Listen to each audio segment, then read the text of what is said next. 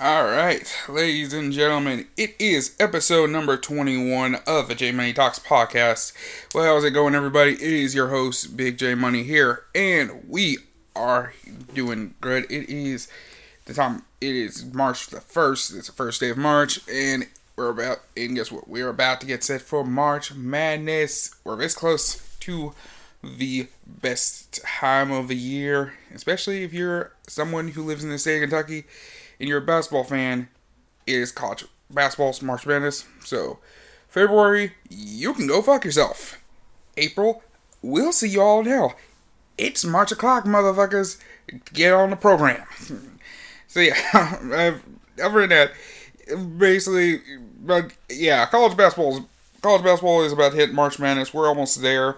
We actually got a good amount of stuff going on.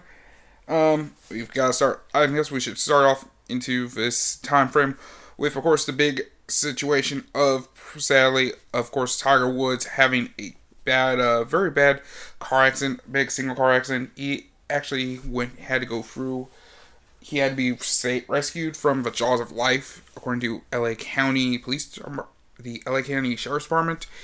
He had to go through multiple surgeries involving his ankle and his legs.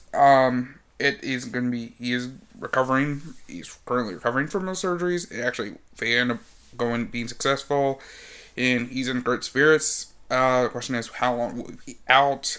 I don't know, but it's gonna be a big thing if Tiger ever plays golf again. That's a tough thing. I'm not much of a golf fan, but I do enjoy watching Tiger Woods, especially when he plays, he's a great black athlete, so, you know, we gotta stick together, so, I just wish Tiger a great speedy recovery, especially, a lot of golfers actually pay tribute to, Tiger Woods right now, as multiple golfers actually wore red for today as the time of this recording, and during the WGC Workday Open, I believe. That's the golf tournament being held right now. So several golfers are actually wearing red right now. Among the players who are wearing them, Tony Finau wearing it best. He is actually wearing it best as he is wearing a red mock golf shirt, black pants, and he is wearing his Nike hat backward. There's also a Puerto Rico championship is doing that, as the entire ground crew actually wore in tribute to Tiger. And among them is, he's actually still, Mono's red was, of course, Jason Day, Tommy Fleetwood, Cameron Champ, Sebastian Munoz, Roy McIlroy, and Patrick Reed, and John Ram, Justin Thomas both wore shave red, but it looked more pinkish color. It also says here that among them is also a Bryson DeChambeau and Matt Kuchar also used a Bridgestone golf ball with Tiger's name stamped on the side. Max Homa, who actually won the Genesis Invitational this Saturday and was actually awarded the tournament trophy at the Riviera Golf Club from Tiger Woods himself, actually said Saturday night he would wear honor Woods by trying to play his best. Homa did not have a red shirt, nor could he arrange to get one through various sponsorships. He was immediately scolded on social media. Among his responses on Twitter, I am contractually obligated to wear clothes with certain logos that I can't buy at a Dick's, a Bass Pro Shop, a Roger Dunn, a Walmart, a store, and etc. Thank you for all the options, though.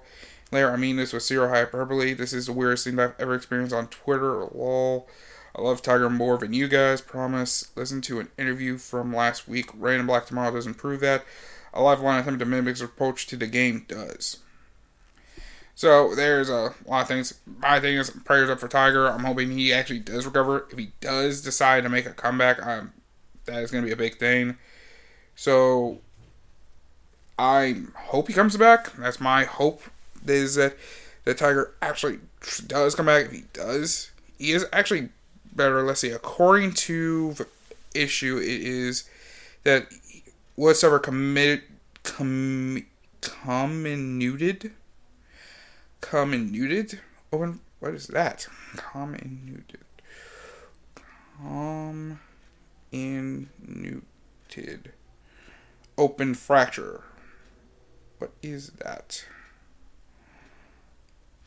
that? If a screen rose open from a wound, doctors call it a comminuted open or compound fracture. Okay, it's the same thing as a fracture. Basically, but we'll just call it an open compound fracture. It's an open compound fracture, so I don't know if they just wanted me to say this. But yeah, it says here there were bones that were breaking into more than two pieces, and with breaks in the skin and the upper and lower portions of the tibia and fibula of his right leg. So those are, it says here, surgeons there place a rod into the tibia of Ritz's right leg, and they use a combination of screws and pins to stabilize the injuries to his foot and the ankle. According to Dr. Anish Mahajan, who is the chief medical officer and interim CBO of Harbor UCLA Medical Center.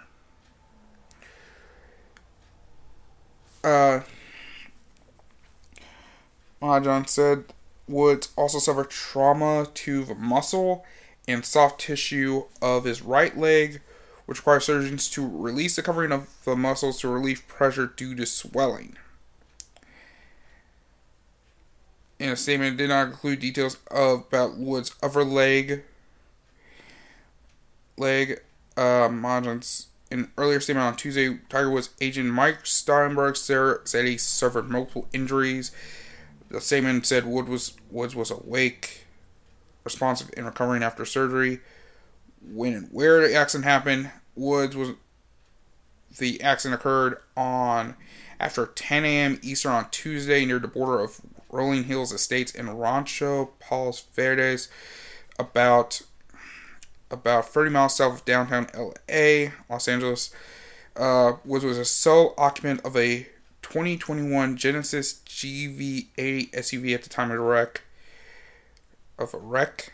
During the news conference on Tuesday, LA County Sheriff Alex Villanueva said Woods was traveling northbound on Hawthorne Boulevard at a relatively greater speed than normal while descending a steep hill in an area that has a high frequency of accidents. He said there were no skid marks on the road and no signs that Woods attempted to brake.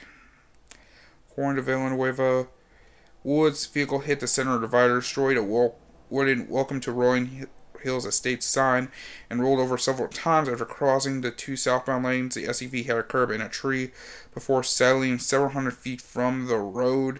The vehicle nearly missed hitting a utility pole. Weather was not a factor, and authorities didn't really know how fast Woods was driving when he crashed. LA County Sheriff's Deputy Carlos Gonzalez said he sometimes stops people driving well over speed limit in the 45-mile-an-hour zone where signs warn truckers to use lower gears because of the steep grade. Villanova said there was no evidence that Woods was impaired at the scene. What was Ward's condition before he found him? Salas initially arrived at the scene and found Woods struggling to get out of his SUV. He said Woods was wearing a seatbelt and was conscious and alert. I spoke to him. I wondered what his name was. He told me his name was Tiger, and at that moment I immediately recognized him. Said Woods was able to answer questions about what day it was and where he was. Tiger was able to speak to me loudly. Added that Woods appeared to be incredibly calm, probably because he was in shock. Because of the damage to the front end of the vehicle and the fact that the SUV was lying on its side, the responders had to extricate Woods from the car through its windshield. LA County Fire Department Chief Darrell Osby said responders had used a pry bar and an axe to remove the windshield and pull Woods to safety. Other words, also the Villanova added that the bat airbags deployed in the cab of the SUV was still intact, which allowed Woods a cushion to survive a crash. I will say that it's very fortunate that Mr. Woods was able to come out of this alive. On said Woods was able to stand under his own power, so responders moved him from the scene on a backboard. Woods was alert enough to ask responders to call his manager to retrieve his golf clubs and luggage. Villanova said it would take days to several weeks for investigators to complete their investigation into the crash. They were retrieving video from traffic cameras to determine whether another car or an animal caused Woods' car to leave the road. Data might also be extracted from the car's computer system to determine how fast Woods was driving at the time of the wreck. While Woods was in L.A., Woods made an appearance but did not play over the weekend at the Genesis Invitational. His invitation helps organize and host the tournament. Woods remained in L.A. to film outtakes and scenes for the Discovery-owned Golf TV, a streaming entity in which he was involved. In a statement, Golf TV said Woods was filming on-course instruction for a series. Okay. Sarah, on Monday, he worked with actor David Spade, former NBA player Dwayne Wade, and actress Jada Pinkett Smith at Rolling Hills Country Club. Woods was scheduled to work with LA Chargers quarterback Justin Herbert and New Orleans Saints quarterback Drew Brees on another shoot on Tuesday, and he was actually heading to there from a nearby resort. Okay. So what does it say right now? Okay, here's a big thing here. It said here that, because the biggest thing was involved in this was that during a TV interview with CBS announcer Jim Nantz, during Sunday's final round of the Invitational, Woods said that he was actually planning on hoping to play in the Masters in April. He is, of course, a five-time winner of the event. Most recently was the 2019 Masters, which was the 2019 Masters. Woods said in an interview, "God, I hope so. I've got to get there first. A lot of it is based on my surgeons and doctors and therapists and making sure I do it correctly. This is the only back I've got. I don't have much I don't have much more wiggle room left." What Tiger was last official start was actually at the 2020 Masters, which was played in November after being postponed from its typical April day because of the COVID-19 pandemic. He tied for 38th. And Woods was in the 50th in the world ranking after playing only 9 times that season. And he played, his last public golf event was the PNC Championship, where he played with his 12-year-old son, Charlie Woods. So, what do we see here right now? It looks like this is going to be a long, hard, long recovery.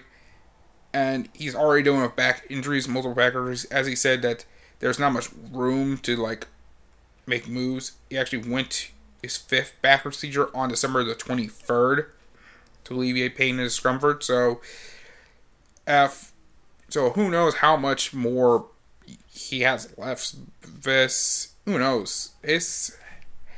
I want him to come back, but it's, as much as I want Tiger to come back, it looks like I'm not saying this could be the end of Tiger's career, but it is very close.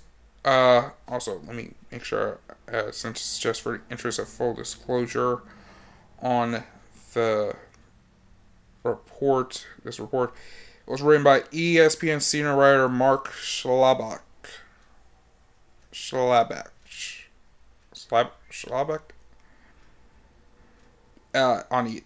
ESPN. So, ESPN report. And also the same, the other report was by ESPN senior writer Bob Herrick. So, want to at least get that sources in there. So, yeah, I think this is going to be a long recovery for Tiger. I want him to I want him to come back into this. I want him to get healed, to heal. But if there's a chance he can't play again, all I can say is, thank you, Tiger, for at least. All I can say is, this Tiger is just, hope he gets back. I hope he gets healthy again, and if he does make a comeback, it would be probably one of the biggest comebacks in sports, especially coming through an accident as crazy badness. So, who knows? I would love to see Tiger golf again, but it's going to be rare to come back. So, who knows? But, you know, just like how I came into this world, never say never. So, let's move on to the big story, big story, which is college basketball. And we got, so let's start with probably the first big thing is this Saturday. Let's start off with, of course, this shirt says Louisville. We got the Louisville Cardinals going to Cameron, North Carolina, and take on those pesky Duke Blue Devils. Taking on the Duke Blue Devils in Cameron, empty court. And first half for Louisville was actually pretty good. Pretty good as the Blue Devils trying to extend their win streak, their late season win streak to four. Their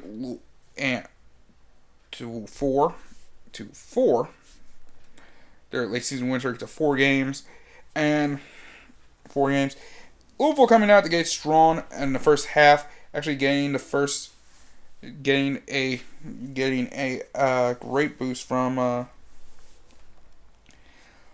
Louisville coming out the gate actually pretty good starting off back and forth until we actually get to the first.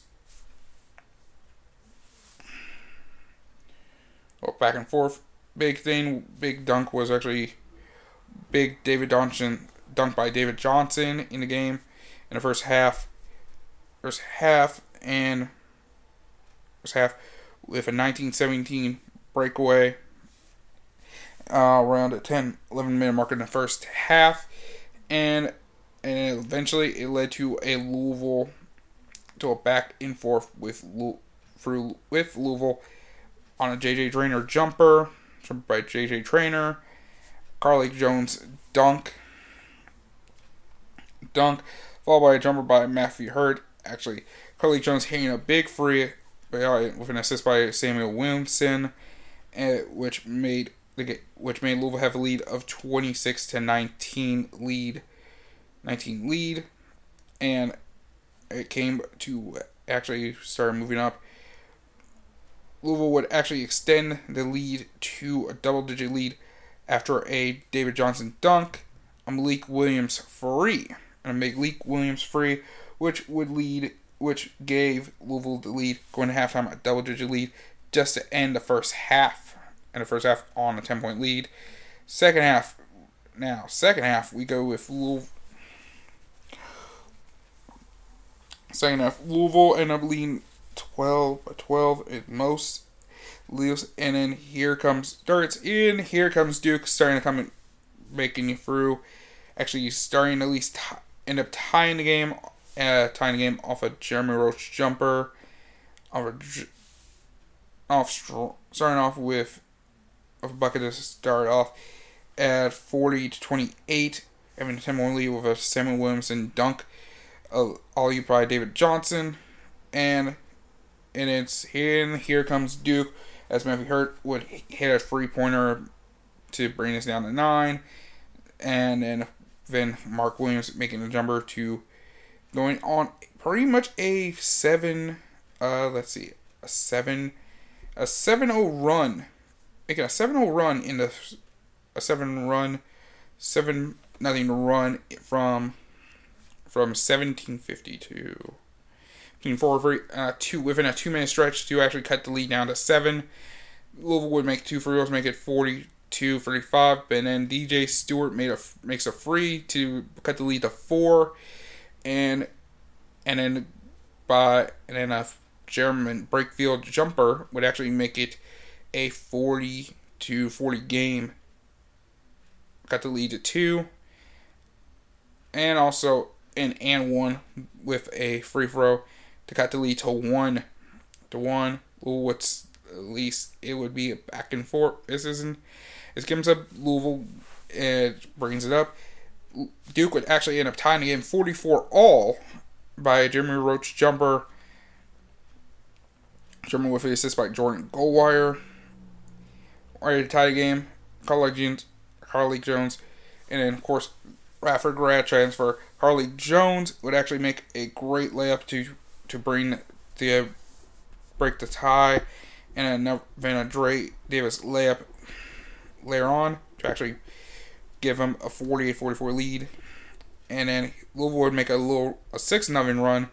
And then here comes...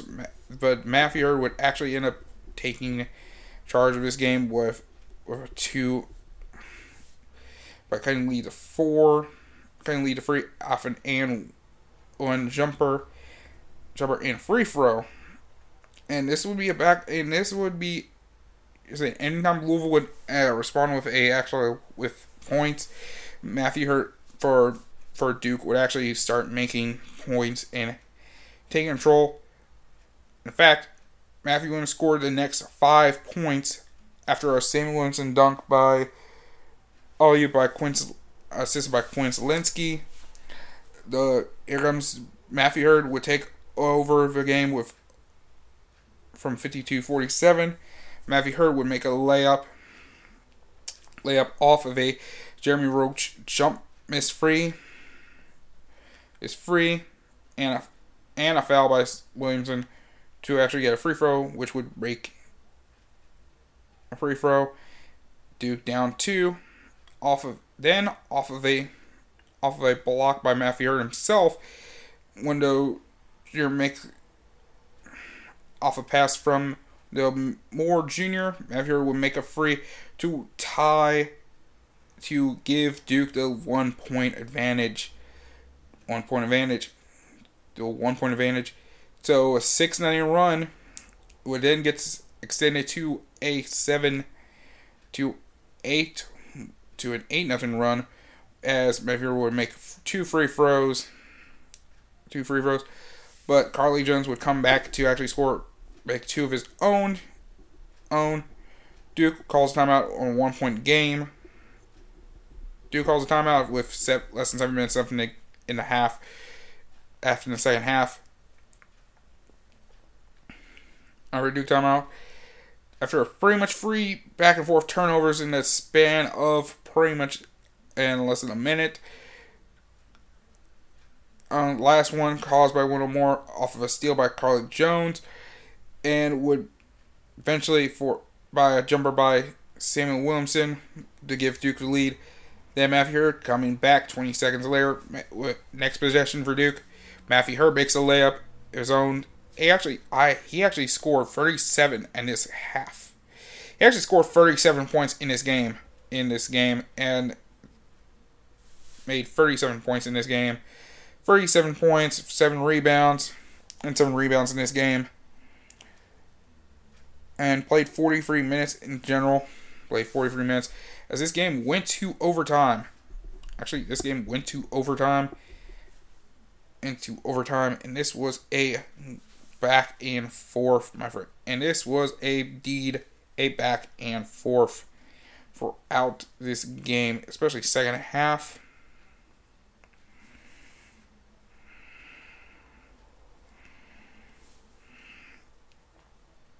If you heard, let's see.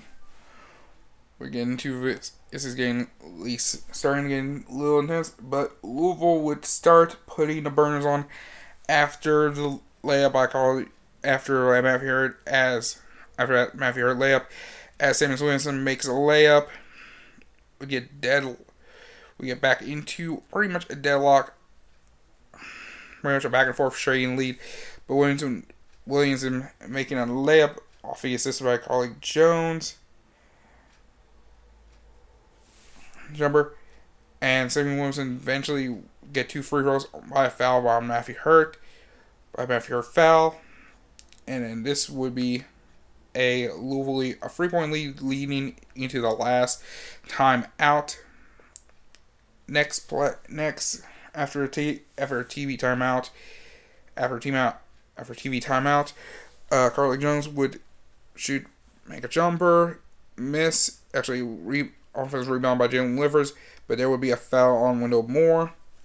And a big freshman would make two free throws to give Louisville a 5-point lead with 3 minutes left in this game. A little over 3 minutes left in this game. After two.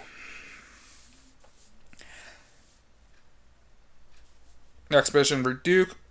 DJ Stewart would miss a free, and it would be offensive rebound by Wendell Moore Jr. Hurt would get fouled by Dre Davis, and would miss the first free throw, then make the second one. Second one to cut the lead to four. Take the lead down to four. After a big back and forth game, it would actually be a foul. There would by Jeremy Roach would go to the free throw line, make one.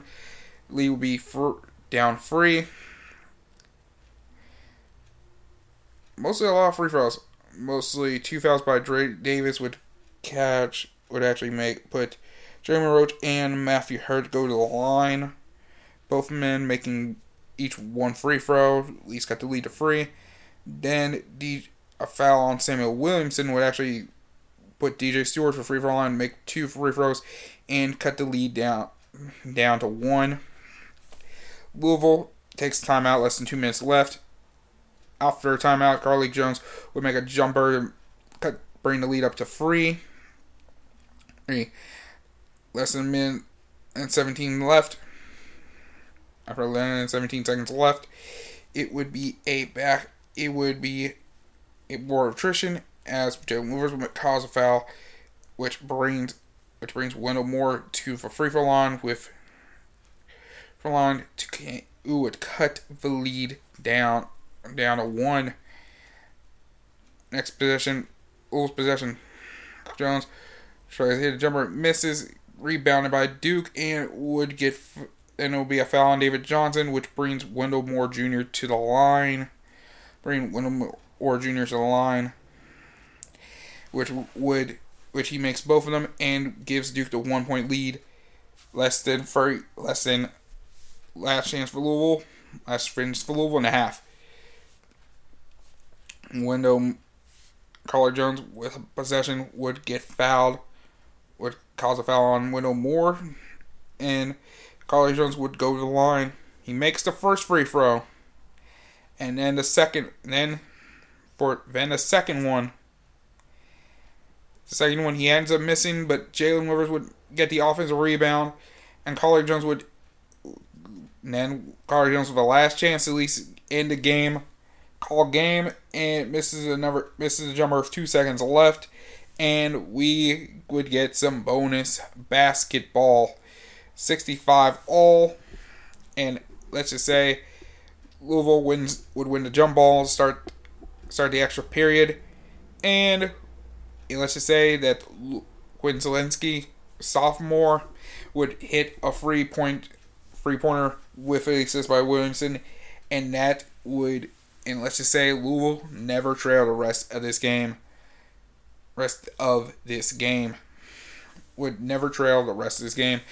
Carly Jones would score 7 of his 25 points in overtime. The big man, Jalen Livers, the freshman big man, would actually get an and one in overtime, with a big and one overtime, on a putback, which was in a putback.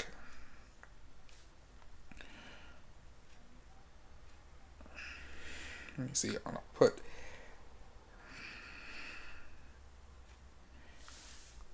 Let's see, and this would be all Louisville rest of the game. Louisville's game, the rest of the game. Now, where is this going to now? Now, it was probably... Yeah, the overall series with Louisville. Duke has the edge 10-9, but in this little thing, between these two college blue bloods, Louisville has won 3 straight in this season. In fact, into this 4-game win streak that Duke had. Actually, 4-game win streak. Duke was trying to go for 5 in this one. Duke actually, Matthew Hurt was on a late season tear, entering Saturday's game with an average of 20.8 points during the win streak. Now, Louisville on Wednesday hosts will be going to Virginia Tech, and then close the regular season out by hosting number 15 ranked Virginia this upcoming Saturday. And Duke will actually visit to Georgia Tech on Tuesday, and then host their rival North Carolina on Saturday, the following Saturday. So we have two games left. Louisville has two games left against a great Virginia Tech team, who I believe they last played. Which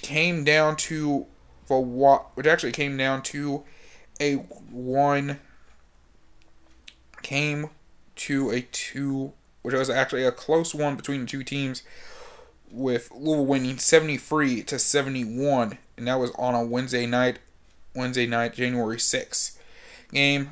And then Louisville will actually face off against Virginia, this is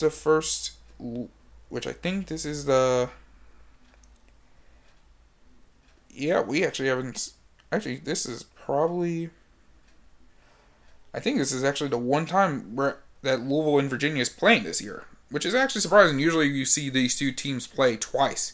So this is actually the one game for Virginia, and who came into this preseason as the number one team. But Virginia actually is coming off a three-game losing streak to FSU, Duke, and North Carolina State. So this is a big game. So for Virginia, who is coming in, will be playing Miami prior to this game. So this is going to be a big game for both. So for Louisville, they're coming into this right now as... Right now, Louisville would be the 4 seed if they win this game over Virginia. They would beat Virginia Tech and and if Louisville beats both Virginia Tech and Virginia, I think that would actually ensure them the 3 seed, I believe, in the ACC tournament, in the ACC conference tournament, which also ensures them. Also, they would secure a double bye into that one. For Duke, they actually go into the 8th. They are now an 8th seed. They would probably get a single bye in this one. Would get the single bye into this tournament. Into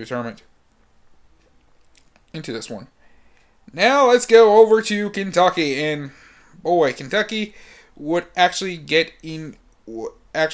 need a big win here to keep their season, at least keeping their hopes for the season, with hosting Florida, and this is actually going to be the first, and actually this one's going to be a big one for Florida as for Kentucky, and actually this one is kind of a... Let's go into probably this first one here. Let's see where we go into here.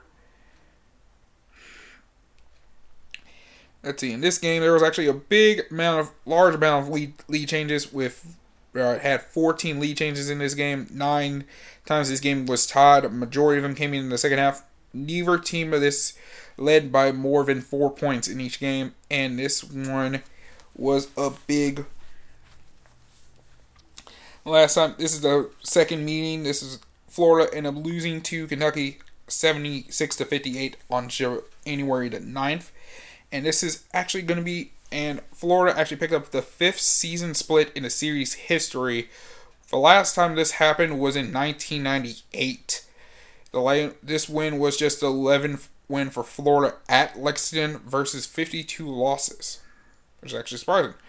Let's see, halfway through the first half, Kentucky actually had a 10-point lead after an 8-0 run, and would and blowing that 10-point lead and reclaimed it with a 39-38 halftime lead with baskets by both Keon Brooks and Davion Mintz. Davion Mintz tied a career high with 21 points. Brandon Boston Jr. would have 13 points, and both Isaiah Jackson and Jacob Toppin would each have 11 points apiece for Kentucky, which snapped a three-game win streak for them. Isaiah Jackson had 3 of Kentucky's 6 blocks to quote Kentucky. The big portion of for Florida's big the big thing for Florida was that Florida leading scorer was Colin Caston was Tre Mann with 21 points. The 14 of them scored in the second half.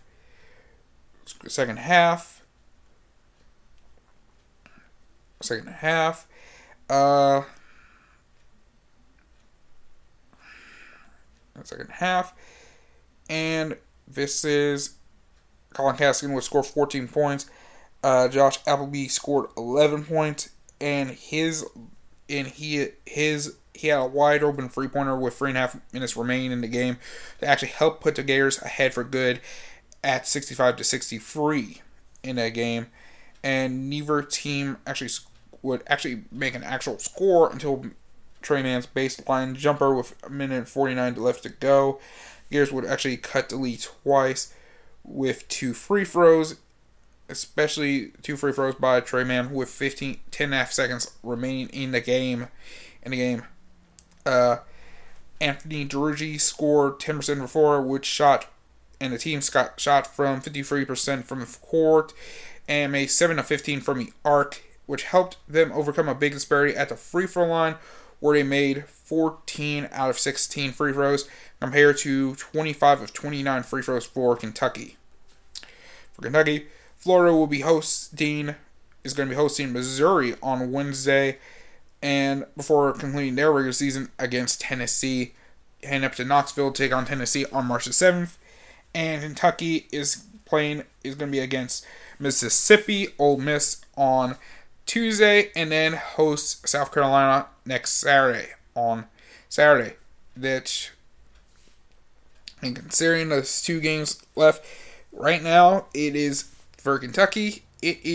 They're actually kind of winnable because Ole Miss is actually 13-10.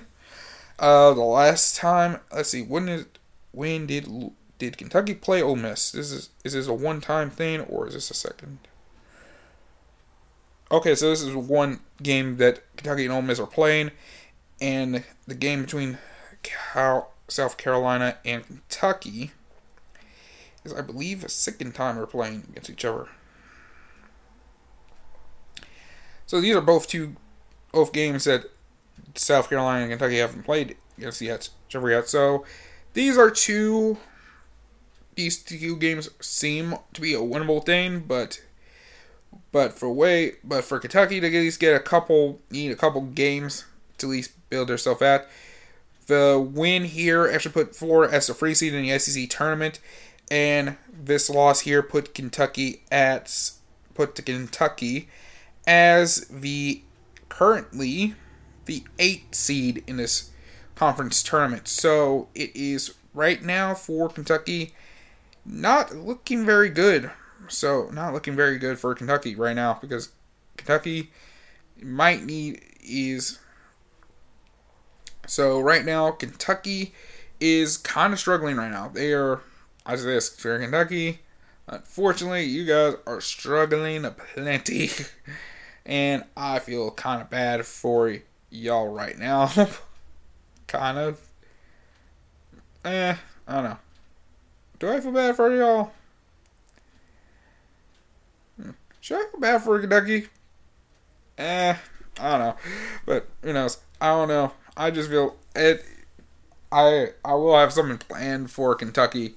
Kentucky fans, I will have something planned for y'all very soon. So let's just say it's going to be funny. Something funny. And something fun for me. But I'll talk about that another time.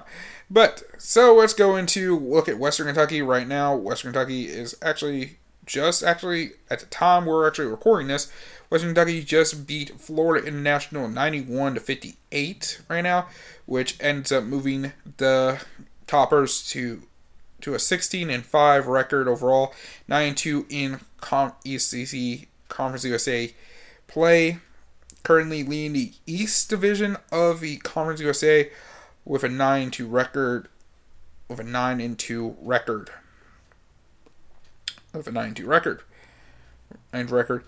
They actually play, Western Kentucky will be playing against Florida International again tomorrow at 1 p.m. And then they have a 2-game set with Old Dominion on both March the 5th and 6th to close out their season.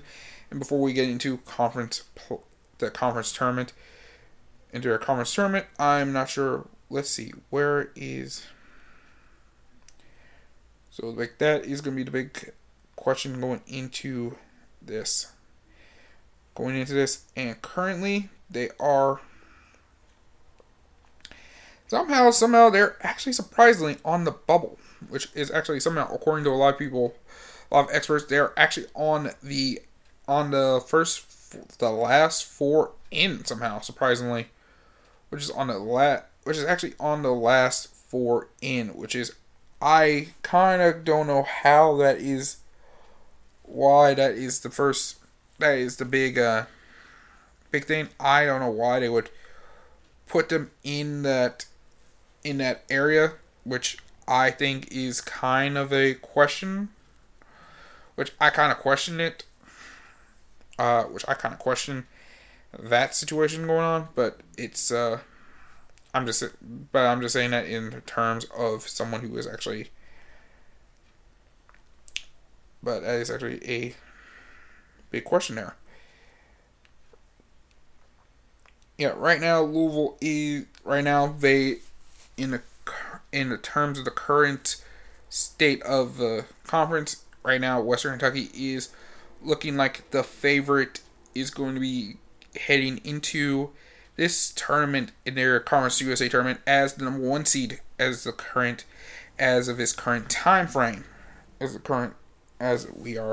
currently heading into it. Now let's look into Bellarmine, who is going to be coming into this tournament, who just came out of this, just lost to who just lost to a Liberty team 94-78, and as a result of it, would actually capture the Atlantic Sun Conference Championship, regular season championship, over Bellman. And Bellman, for a nice, Pedro Bradshaw would get 20 points and 4 steals for a nice, whose 10-game winning streak came to an end. Dylan Penn added 17 points, and CJ Fleming added 16 points. So right now, Western Kentucky is... Right now, Bellarmine is going into this as the 2 seed, and right now is going to host first-round play. He's going to have first-round play in Jacksonville, and they are going to be taking on Stetson in the quarterfinals, which starts this Thursday, March 4th at 7 p.m. on ESPN Plus. Next, let's go into... Let's see, where... I don't remember which conference it is. Not Horizon League. Well, actually, Horizon League has Northern Kentucky. Northern Kentucky, they are actually going to be competing... Actually, Horizon League, the Horizon League's conference tournament is underway. They are in the quarterfinal stages Tuesday. On Tuesday, Northern Kentucky is actually taking on Detroit Mercy in the quarterfinals of the Progressive Horizon League tournament. They are hosting Detroit Mercy in their game in their quarterfinals at BB&T Arena, which is at 7:00 this Tuesday, which is at 7:00 Eastern on ESPN Plus as well. Next, let's go into what was the... I'm sorry, I'm trying to find a... Let's go into the Ohio Valley Conference right now. Morris State, looking into Moorhead State, who are going to host first, or going to be competing in first round play. Actually, where first round play is about to happen We have Southeast Mississippi, Southeast Missouri State taking on Morris State in the first round. In first round play on March the 3rd at 10:30 p.m. on ESPN Plus. And then we have Murray State going up against, and then the next two games between Murray State is taking on Jacksonville State in the first round of play. And then we have Eastern Kentucky taking on Austin P in first round action on Thursday, March 4th. And their season off, Eastern Kentucky won 89-84 over Tennessee State. Missouri State loses to Tennessee Tech 71-61, and Moorhead State actually won in overtime over Belmont 89-82, heading into their March Madness, heading into our conference championship games. So right now, one of my thoughts right now going into this situation with pretty much the... What is my thoughts going into right now? There is a lot of game played right now. Right now, there's a lot of moves going in. Let's look into other action, into other games. Indiana ended up getting mollywopped by Michigan, third-ranked Michigan, 73-57. Texas Tech ends up being Texas 68-59 in a big top 20, and a big top 20 matchup between the two big teams. Auburn gets the upset over Tennessee, 77-72. Upset over there. The American East playoffs actually is going on right now with the first round, as UMass Lowell beat Stony Brook 64-62. Let's look at the others. Illinois would end up beating Wisconsin 74-69. 5th-ranked Illinois is taking on 23rd-ranked Wisconsin in a big Big Ten battle. Out Arkansas, 20th-ranked Arkansas beats LSU 83-75. And American East playoff action, Hartford would beat Binghamton 77-60. Hampton would beat Presbyterian in a close game 67. Hampton, Presbyterian 65.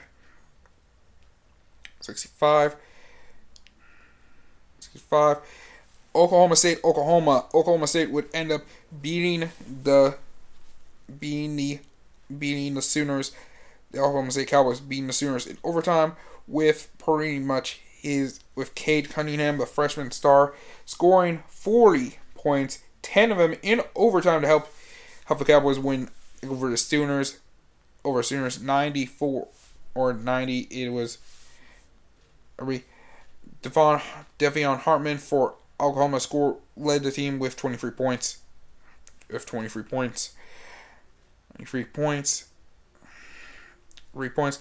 West Virginia hosting Kansas State. I'm sorry, I cannot talk right now. But West Virginia would end up beating Kansas State 65-43 in Big 12 play. In North Carolina, hosting Florida State, 11th-ranked Florida State, and a big game for North Carolina to at least get a big game for North Carolina.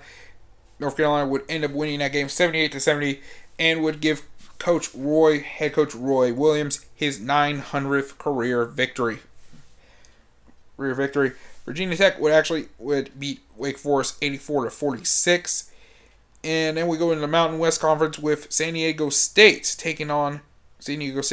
winning in a game over Boise State. For San Diego State wins 10 straight games, currently ranked 22nd in the nation, and of a 62-58 win over the Broncos.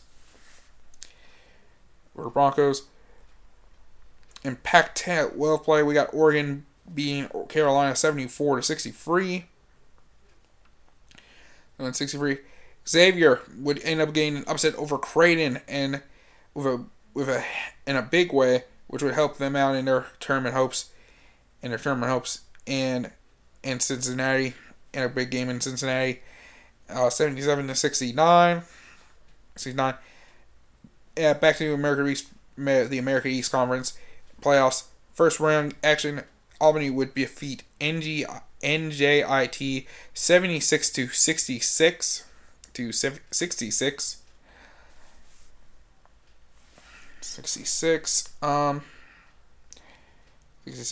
Alabama would secure their SEC regular season championship with a big victory over Mississippi State, 64-59.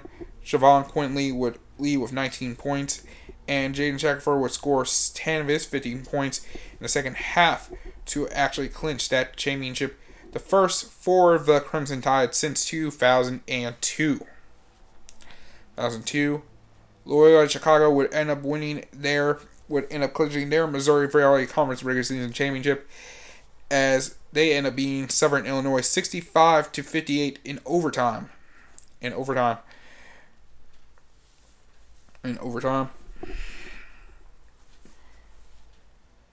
Sorry, let me scratch my eyes for a second. I'm trying to at least adjust my eyes here. Kansas, Baylor in Big 12 action, and number 17 Kansas would, as second-ranked Baylor, would come in undefeated at 18-0. Well, let's just say this. It's to say they are not going to have a big streak like the Iron, because 17th ranked Kansas would play host to them and would play spoiler on them, as they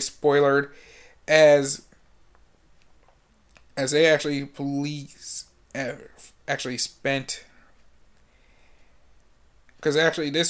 most of the stretch. This is actually, I think, one of Baylor's first competitions after a 3-week stretch of COVID-19 shutdowns, of postponements and shutdowns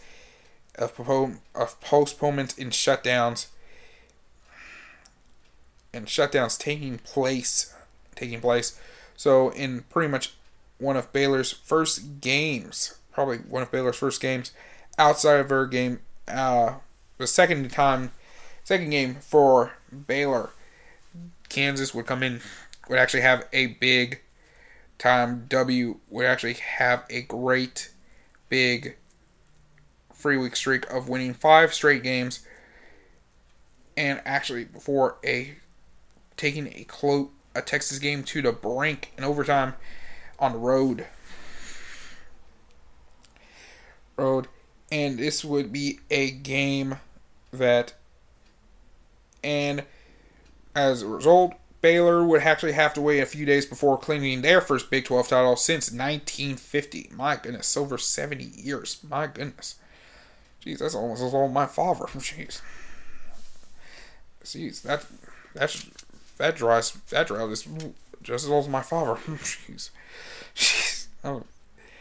And let's see this here. There, let's see. Okay, let's see here. And actually, Kansas actually is 2,000 fans in front of a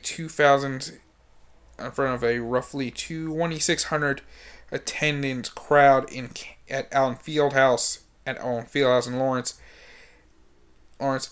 Utah would get an upset over USC, 19th ranked USC, 71-61. And then Gonzaga would continue to be the undefeated number one team by beating Loyola Marymount 86-69 in Spokane. Big name games that were postponed this season due to COVID among multiple games. Most notable was Missouri 24th ranked Missouri taking on Texas A&M, who I believe is still having troubles with their COVID-19 issues and multiple postponements. Among them, Samford and the Citadel, Delaware and Towson, Temple versus UCF, San Jose State versus Wyoming, Florida Gulf Coast and Kansas State, East Carolina versus Tulsa, Grambling and Arkansas Pine Bluff postponed. Montoverse, including Norfolk State and Howard being canceled for this game. Today, as of this recording right now, we got multiple games going on right now. That's being taken place right now. Let's go into the quarterfinals as Hartford actually beats Albany 83-77. UMass Lowell would actually advance further into the semifinals, beating New Hampshire 72-64. Butler would actually get the upset over Villanova 73-61 earlier today. Right now, halftime, Iowa would actually take on Iowa and Ohio State in a big top 10 matchup in the Big Ten is at halftime right now, with Iowa leading 42-28 over the Buckeyes. Buckeyes right now, Houston is taking on South Florida right now and is blowing them out 75-38 with 11:39 left in the second half. And ACC action, we have NC State taking on Pittsburgh 41-31 and with less than 15 minutes left in the second half.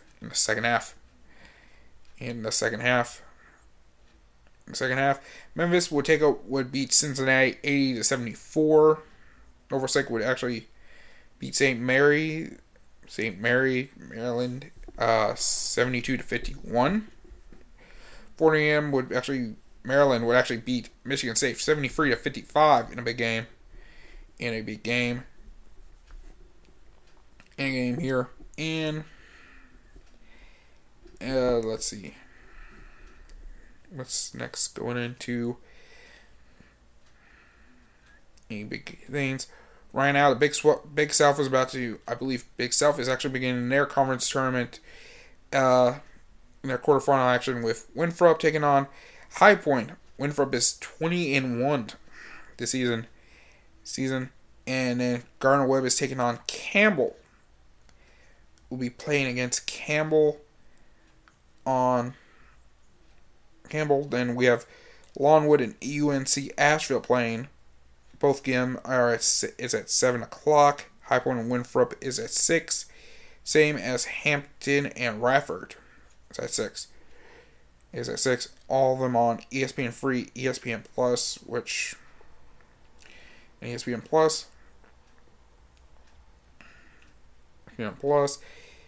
on big games is Oklahoma taking on Oklahoma State at 9 p.m. Monday. 9 p.m. tomorrow. And North Carolina takes on Syracuse at 7 p.m. Syracuse hosting North Carolina in this game. And then Virginia takes on Miami Monday. Tuesday we have Baylor and West Virginia going at it. This game was postponed multiple times. It was a big game that was postponed multiple times, and is going to be taking place. And Baylor have a chance to win the Big 12 championship there. Arkansas takes on South Carolina. Illinois and Michigan pretty much takes place. Winner is probably more likely going to be winning the Big Ten championship. Winning to this might be one of the teams who win the Big Ten championship. Alabama takes on Auburn. Texas takes on Iowa State. Texas Tech takes on TCU. The Horizon League is going into their quarterfinal rounds. Be going into their conference tournament with their quarterfinal rounds. Wednesday, we're actually starting to get into that big time tournament town tournament rounds, guys. So we're starting to get there. Oh, next is going to be the first round of the Patriot League tournament. On Wednesday will be the first round of the Patriot League and the Atlantic 10 Championships. Atlantic 10 Championship. Let's see. Thursday, we'll have the Big South Championship semifinals. And then the second round of the Atlantic 10 Championship going on. The Atlantic Sun Championship quarterfinals is going to be taking place. And then we start off with the Missouri Valley Conference. It's going to start off their first round coming into this one. We're going in, moving forward. Also, the West Coast Conference Tournament as well. Supposed to be getting the first round on Thursday, so we're actually getting close. So we're actually getting close to March Madness. We're very close to March Madness conference tournament time. Everything is starting to take place and take shape. So we got a lot of things coming. Let's jump in. All right, we're gonna go ahead, take a quick commercial break. We've already talked about this for an hour. When we come back, we're gonna go into the NFL free agency news and predictions. Next, we're actually going to talk about the Pokemon Gen 4 remakes and the Pokemon Arceus Legends game will probably break into actually something I actually haven't talked about much in. Which I actually want to break through, and that is the Mortal Kombat movie trailer and my thoughts on the trailer. And I actually got to make some announcements, especially. Actually, speaking of pretty much March Madness, I thought I'm going to be make some announcements about how to do a March Madness Bracket Challenge when it comes out. A March Madness Bracket Challenge. And also some personal stuff that I'm going to be talking about with you guys for the next couple months. Which actually, because some big news I want to share with y'all. And since I'm with y'all, I want to keep things real with y'all. So, we'll actually get into that. So, we're going to go ahead and take a quick break, and then we'll be right back with all that good stuff in a moment. You're watching the J Money Talks podcast on YouTube and SoundCloud. This is episode 21, y'all. We will be right back after these commercial messages.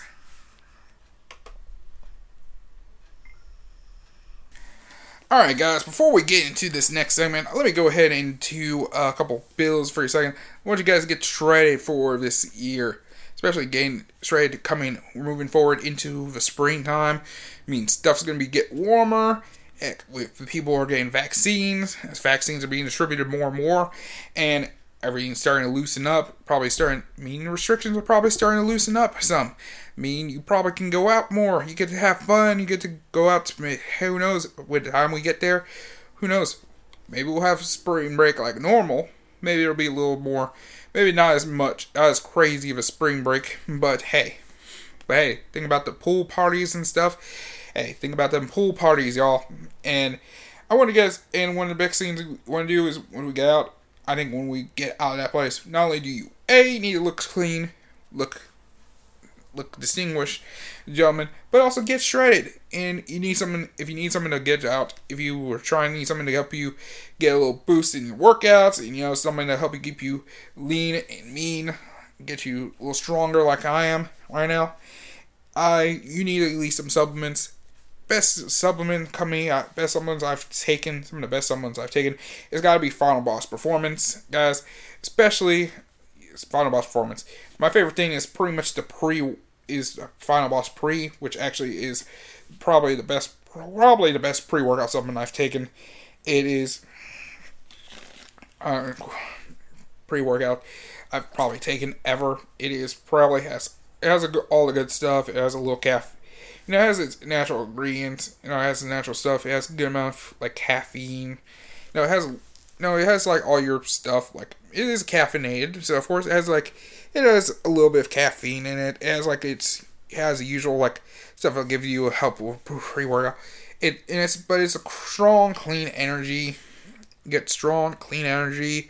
You pretty much get like increased laser-like focus. You pretty much you have an eye. You increase in nitric oxide production, and it helps increase endurance and muscles. So basically, when you're going along, regular workout, it keeps you longer. You go in that gym longer. You actually burn more you burn more fat, you help build that muscle up, you're clanging, banging iron. Also, here's the thing about nitric oxide production. Let's just say it kind of helps out little you down. Actually, helps out little you down there. So let's say this. You actually go to the gym. You're clanging, banging, getting muscles growing. Let's just say this. You may find. Let's say this. If you find a high and honey in the gym, and let's just say you want to bring her back to the crib. Let's just say this. This can help you out when you're actually helps you out a little bit when you're actually about to do that buddy cardio. And if you're wondering what buddy cardio is, it's simple. Basically, buddy cardio, we already know what I'm talking about. It's simply this. Come on, now. We all done this before. Come on. So, I know that sounds stupid, but yeah. So, yeah, you know what I'm talking about. Come on. Let's be real here. That's the buddy cardio we're talking about here. Get you some... So go to FireMossPerformance.com, get you the pre-workout, get you the aminos, which actually I put at least, which I put 2 gallons in here, which keeps me leaned out and burn fat, build muscle.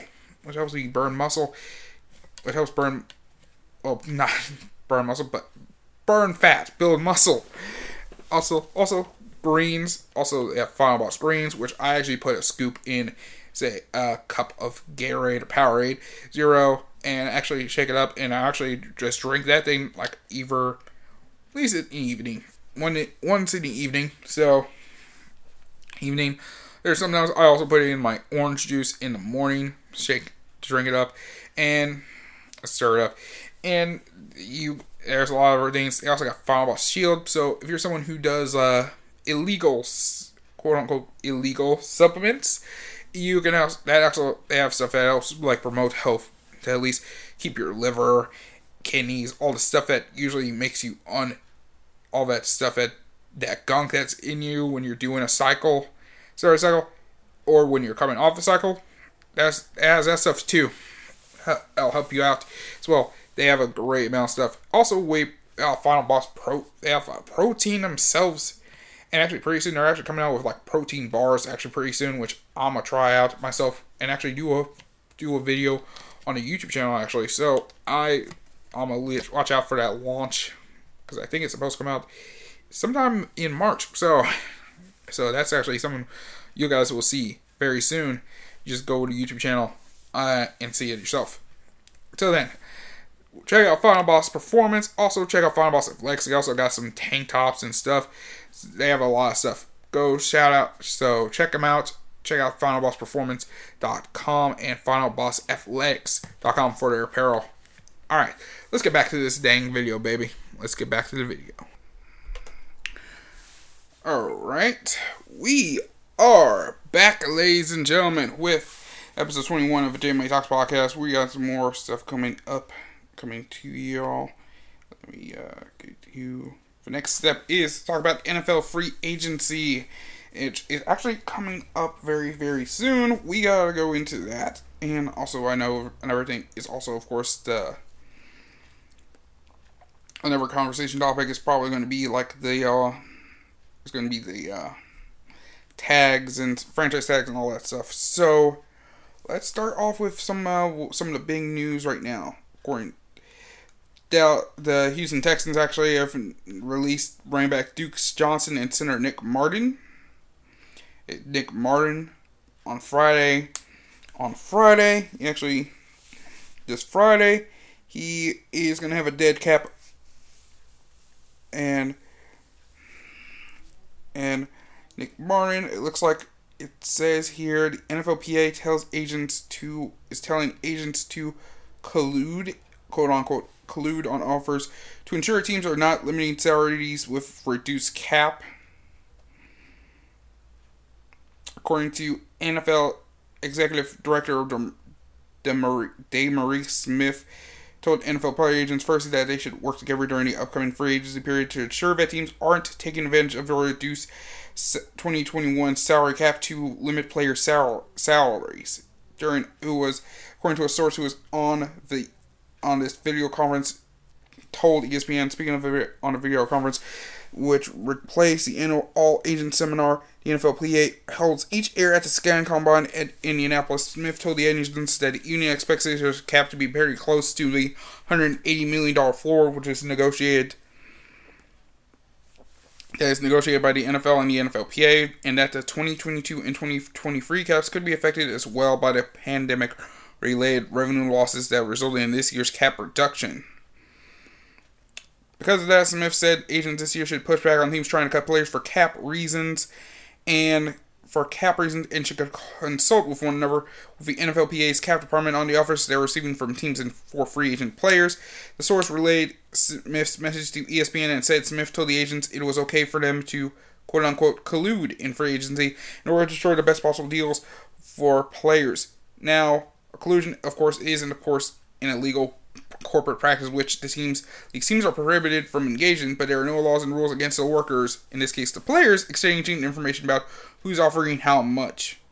And that kind of information can only help agents know more about what's out there in terms of potential destinations and deals.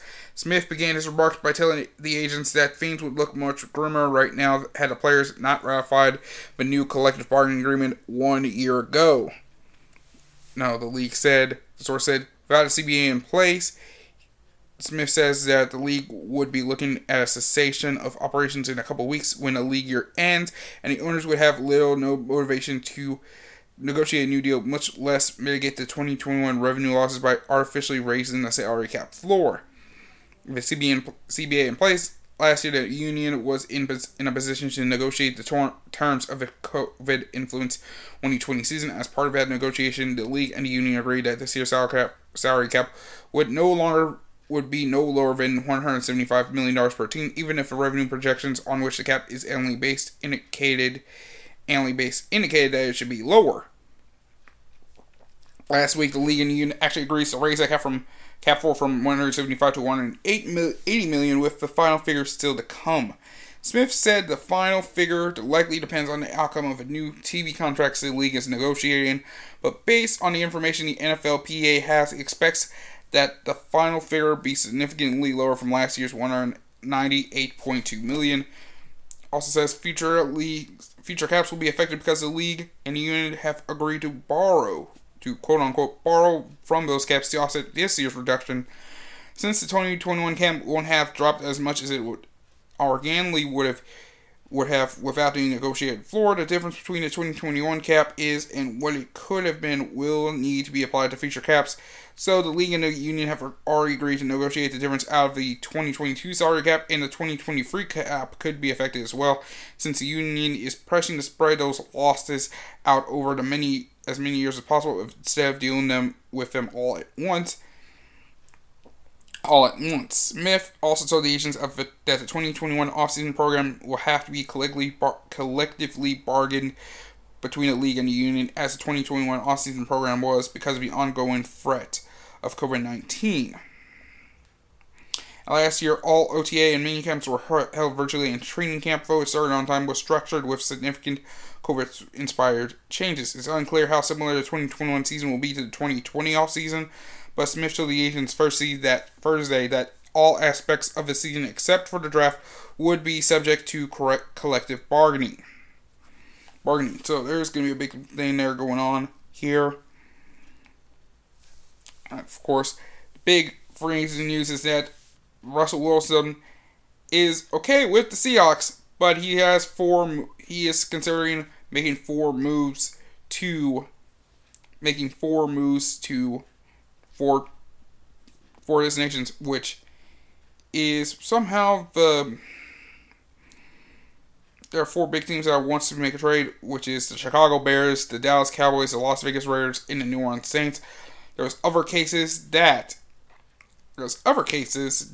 he also wants to go to the Miami Dolphins, New York Jets as well, which is actually interesting. Which is quite interesting. It looks like Deshaun Watson pretty much had a conversation, met with the coach, concessions coach David Culley, and he still is interested in being traded. That he wants to be traded, and that he has no intention of pursuing up for his team. He is willing that Wilson Wilson is believed to actually be wanting to be traded and is willing to hold out on this contract.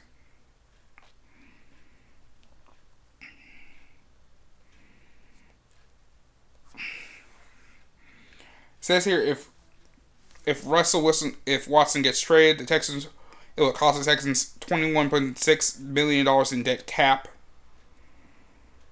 against the salary cap this year, which will be a significant hit because his cap number, if he's on the team, is just $15.94 million.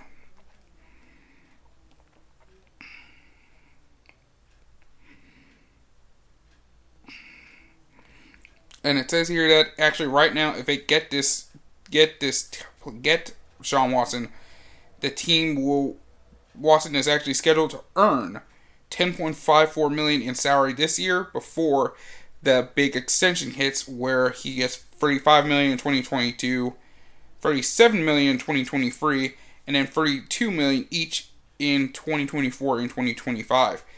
So it looks like now he says here, if it talks Texans draft,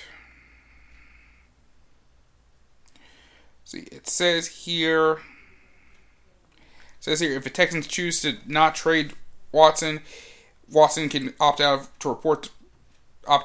not to report to mandatory team activities or training camp, but it comes at a cost. Houston can fine Watson $95,877 for missing minicamp, and can fine him $50,000 a day for each day of training camp missed, plus 1 week's salary, which is $620,000 for each preseason game missed. So, in the unlikely scenario that Watson chooses to retire, which that is a surprise. That would be something that would happen, but I doubt that. Texans collects $21.6 million off rip. So, his training games came after the hiring process. Of course, we don't know. Deshaun Watson's trade request came after he was reportedly unhappy with the process used by the team to hire Nick Caserio as their new GM in early January. And as according to what happened is the Ravens, the Texans owner, I believe Bob McNair, said that, when we're hiring this GM, we're going to take your suggestions we want your suggestions, even with the head coach as well. And pretty much they never consulted him. And I understand, I don't know how that's going to go. There's a lot of teams. I think it will be interesting.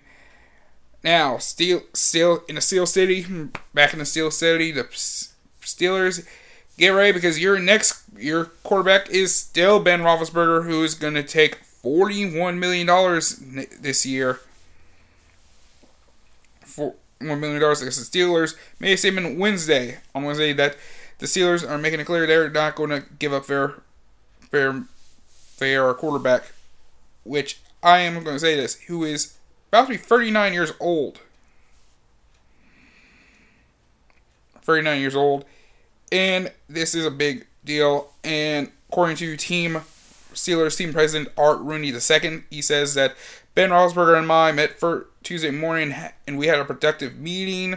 We were able to discuss a lot of things that relate to where we are and where we want to go. Ben assured me that he is committed to coming back and to help us win. And I told Ben that we'd like to have him back to help us win our championship. We both understand the next step is to work out Ben's contract situation. See, if you don't know, the Steelers signed the 37-year-old Roethlisberger to a 2-year, $68 million contract extension prior to the 2028 season. It actually came with a $37.5 million in signing bonus and a $30 million injury guarantee.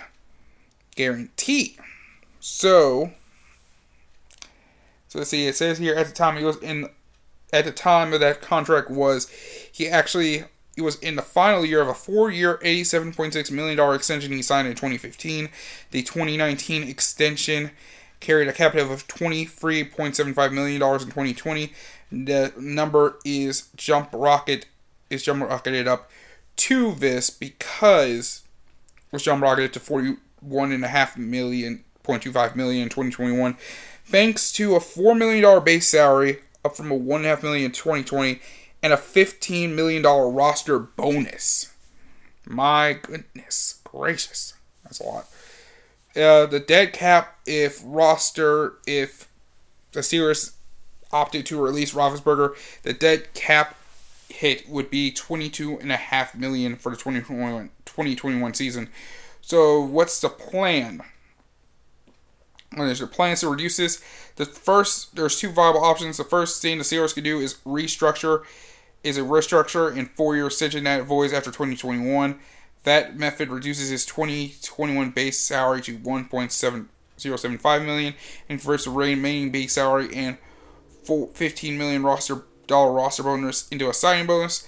In total, that will actually save the Steelers $14.34 million for the 2021 season, but the savings will turn into dead cap for the 2022 season. Steelers will still be on the hook for this Roethlisberger's as a paycheck, but it spreads over the cap over multiple years. The Steelers rarely give contracts to voidable years, but it could be the best compromise. So it somehow looks like. So it looks like his thing. It looks like it basically looked like it would be like a Bobby Bonilla type of situation. It would be like a Bobby Bonilla situation, which actually would be funny to see. So basically, you would get the NFL equivalent of a Bobby Bonilla day. So where the man gets for like a few years. Well, it's not some crazy thing. But it is the best compromise where that actually could work. It also says here the Steelers could also reduce his cap hit by asking him to take a 70% pay cut. If Roethlisberger agrees to play for the veteran minimum, his cap hit would come in at just over $23 million. By asking a veteran quarterback to slash his pay for the good of a team would most likely be met with dissension from the players that would be met with dissension from the NFLPA. So let's see. So let's see here. Roethlisberger previously told The Athletic he didn't care about my pay. Roethlisberger previously told The Athletic that he did not care about his pay at all this year. And his agent Ryan Tolner told NFL Network on Tuesday night, "We are happy to creatively adjust his contract to help them build the best team possible." With that phraseology, though, Tolner isn't exactly promising his client will be open to taking a steep pay cut for the final year of his contract. Let's see here. How concerned should this? Now the next question is: should the Steelers be concerned about Roethlisberger's play at the end of 2020 season? I know the Steelers season didn't end well for the Steelers or for the quarterback. It pretty much, yeah, because they made it to the playoffs. And in the first quarter alone, got blown out 28-0. But to the Cleveland Browns, who was making their first playoff appearance since 2002. So, yeah, it is. But according to Steelers general manager Kevin Colbert, he believes that Roethlisberger can still play at a high level. Says here, Colbert says last week that Ben Roethlisberger did a lot of really good things last year, and we anticipate that he could still do some good things moving forward. But his numbers actually were down in his first season back from major elbow surgery, as Roethlisberger's average intended air yards ranked toward the bottom of the league at just 7.1 yards per attempt. His average of 4.6 completed air yards was 5th lowest among NFL quarterbacks. Only 32 of his attempts went for first downs, the lowest rate for a full season in his career, and his adjusted net yards per attempt was his lowest for a full season since 2013. But it wasn't all Ben Roethlisberger's fault. His average time to pass was just 2.3 seconds, lowest for any qualifying quarterback in the past 4 seasons. Part of that is the offensive line play dropped and didn't give him much time in the pocket. Now, with Marquise Pouncey's retirement and Al Villanueva's likely departure in free agency, the Steelers are now going to be looking for looking towards making a younger, more rebuilt offensive line for 2021 season. If they can get the right place, someplace that could benefit Roethlisberger, It also had the highest rate of drop passes in 2020 with 5.6%. Roethlisberger didn't push the ball down the field for most of the season, but that was also a product of the scheme and the unbalanced offense as the run game actually disappeared, which is facts, but most of the way it was also because of Andy's last three games of the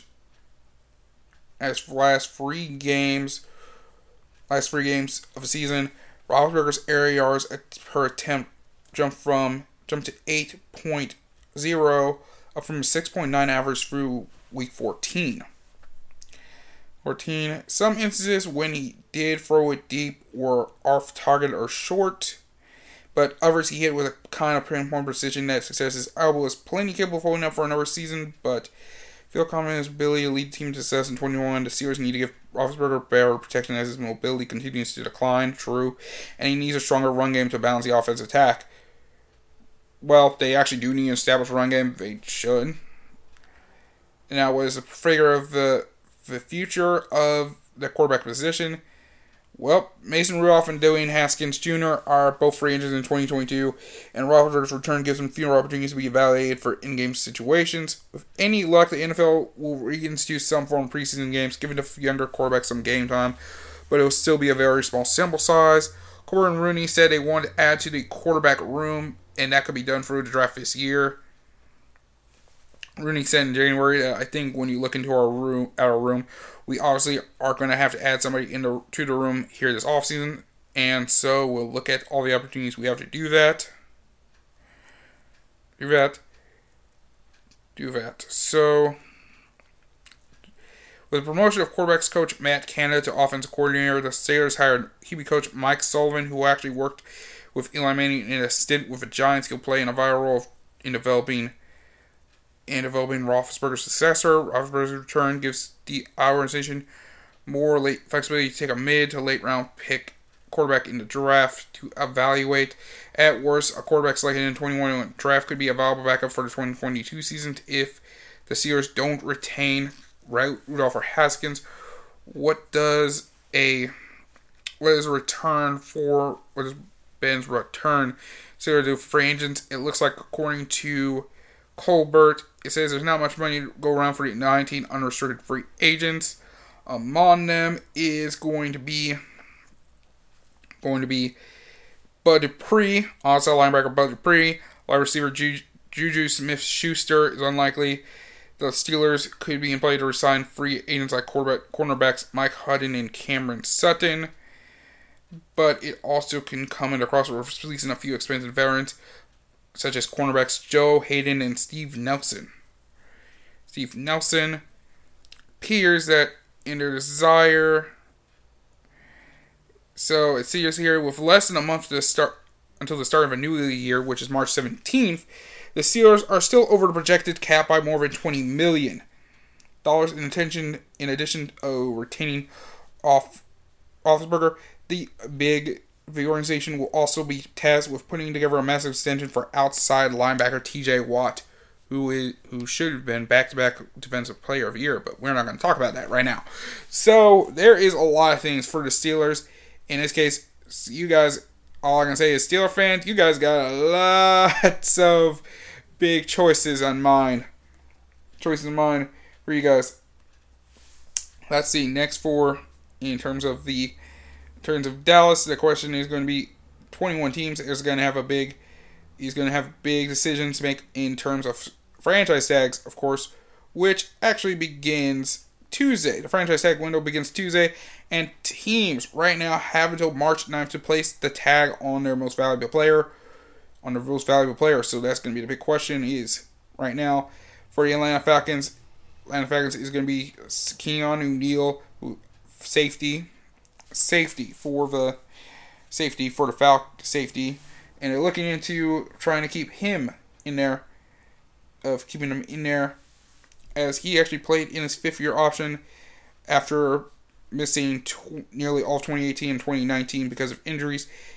Keanu Neal will actually bounce back in this year while playing on the fifth-year option with 100 tackles and an interception in 2020. So that's going to be a big thing.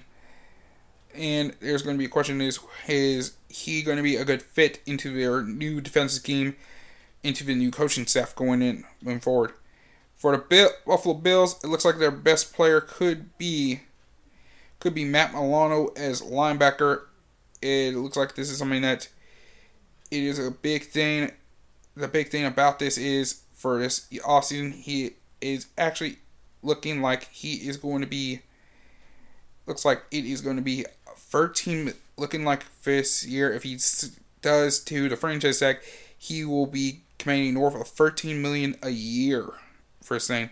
Looks like Bills general manager Brandon Beane is actually giving Milano his blessing to seek the biggest payday elsewhere. So it looks like he could be he's going to be leaving. For the Ravens, the biggest thing question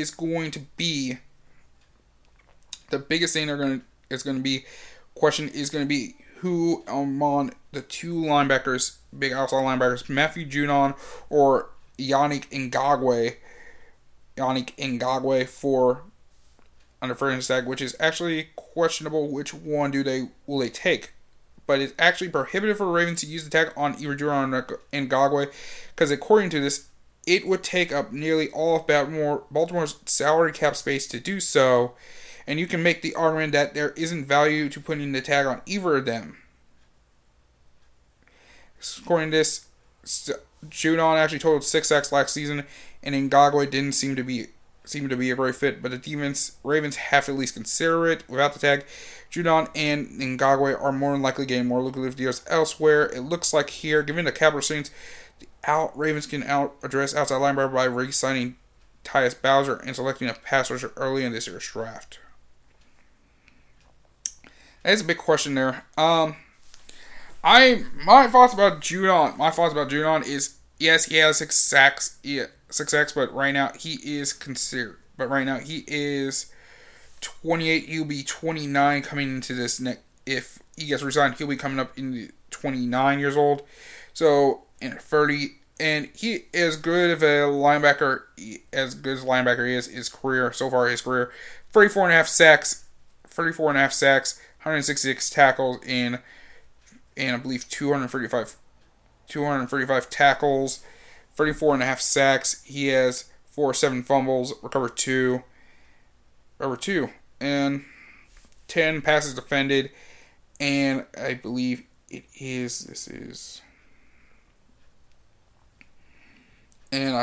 number of losses, tackles.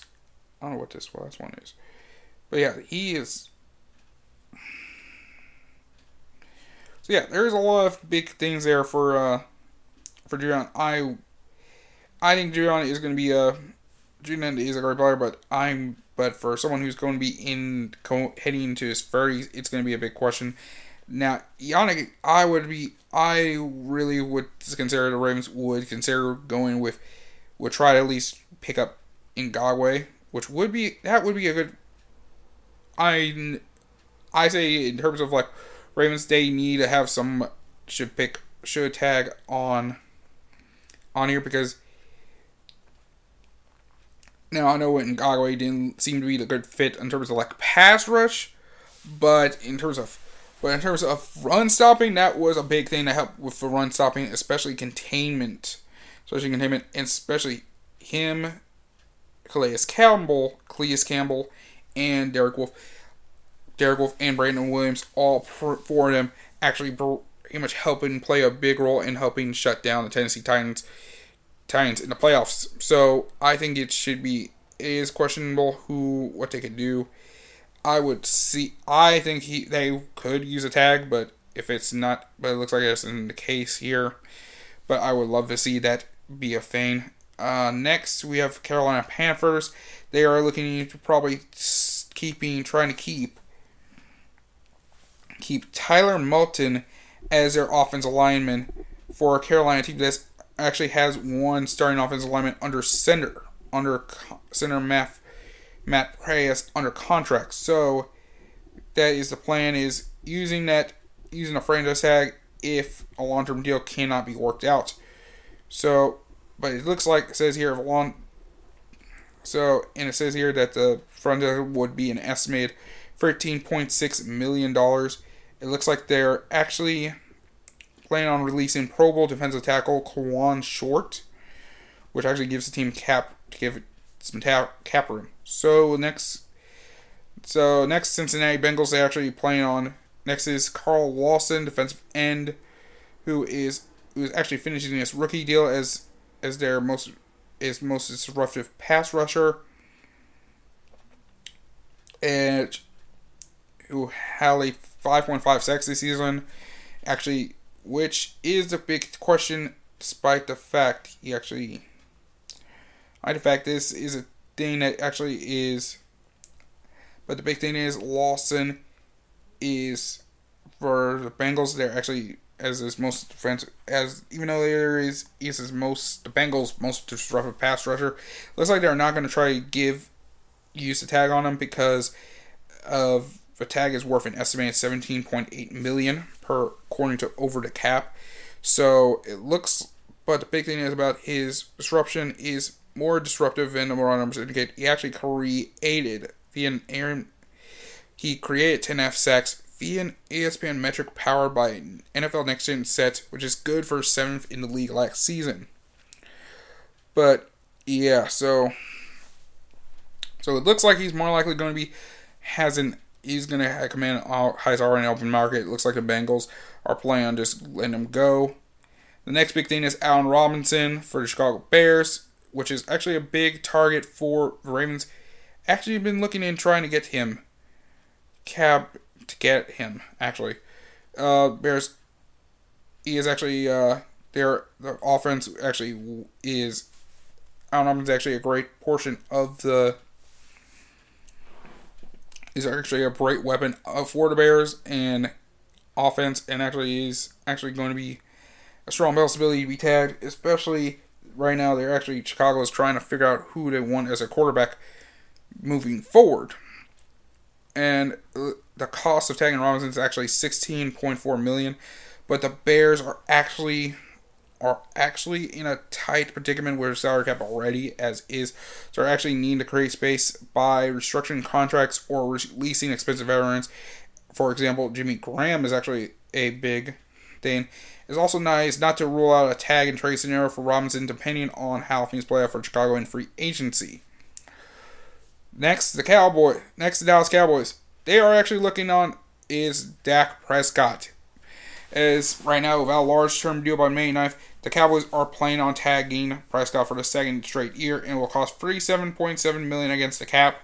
It would also set in motion the likelihood that 2021 could be the final season for Dak Prescott. These talks are entering their third offseason season. So maybe the two sides will be able to find a compromise. Is Prescott worth it? Well, the Cowboys went 4-7 without him in 2020, and the offense scored one touchdown in the first three games Dallas played after suffering his bad ankle injury.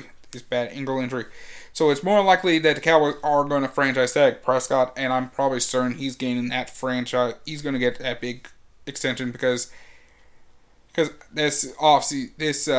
way the season went without him. He's probably whispering in Jerry Jones' ear, you see this? You need me. You need me to lead your team, Jerry.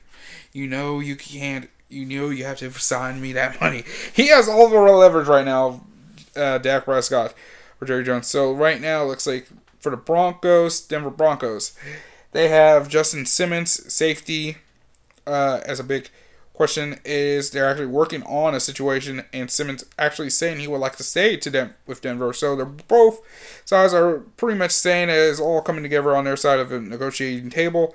But this long-term deal is going to happen. But it was But I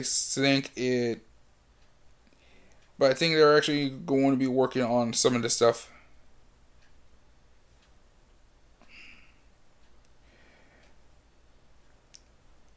It says the Broncos are planning on using a franchise tag on Simmons just to give him more time to get a long-term deal done.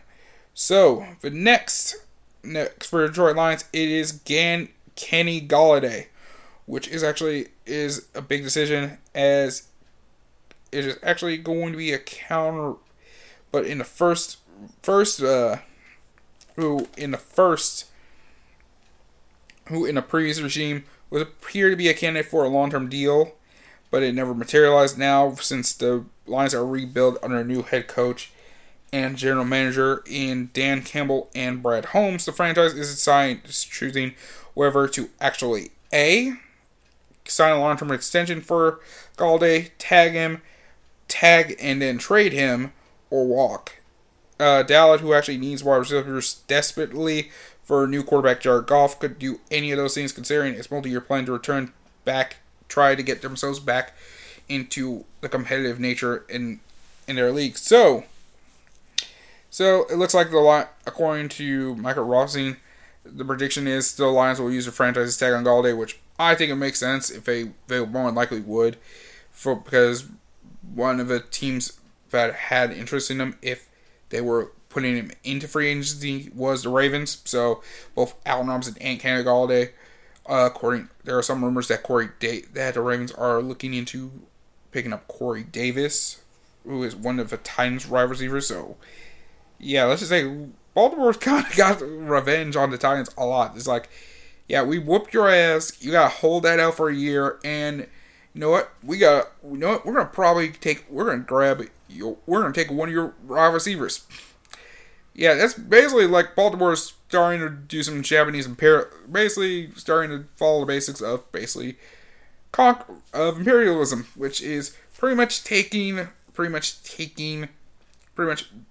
the spirits of a team, taking pretty much one of their soldiers to bolster their comforts, bolster their armies, and probably also taking the women and children for the pleasures of taking the women for pretty much their pleasure. So, yeah, they're falling through with that pretty well. So, next is going to be the Green Bay Packers and Aaron Jones. So, if Aaron Jones are running back, Packers weren't willing to guarantee a significant portion of a contract they offered Jones during the season, but they would clearly like him back, so they're planning on tagging him. His services for one more season would be around $11 million, but there are two things to consider. Difficulty of fairing that tag under the salary cap and Jones' potential unwillingness to play for the tag.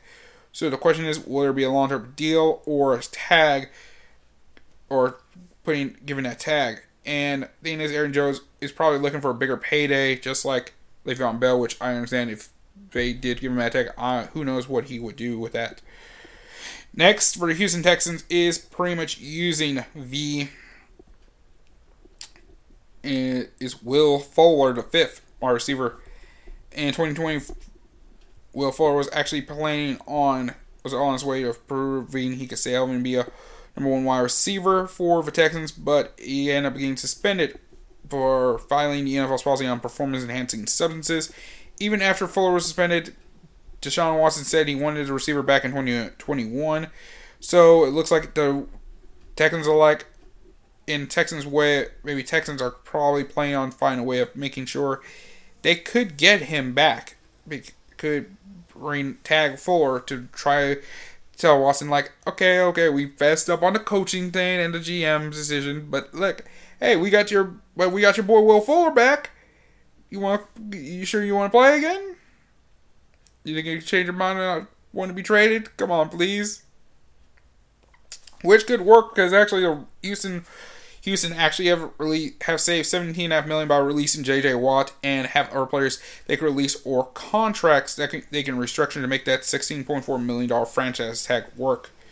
So it looks like they could make a franchise tag or make a way of restructuring, of making a new contract for him. So, they have options here to actually pull this off. So who knows what could happen? They could use that franchise tag or not. So it looks like for Ravens, there's three or four big names there.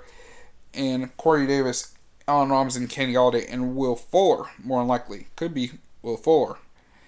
Next for the LA Chargers is Hunter Henry, a tight end, who was franchised last season because of injury concerns. He played in all but the last two games of the season after being placed on the reserve COVID-19 list. If the Chargers were franchised tag him for a second straight year, 2021 salary will be $12.7 million, which who the 6'5" tight end actually had a strong standout season with 60 receptions, 613 receiving yards, and 4 touchdowns. And this is a good, reliable quarterback target for quarterback Justin Herbert, who is coming in, who's going to be in his second year, as he's going to be in his sophomore year.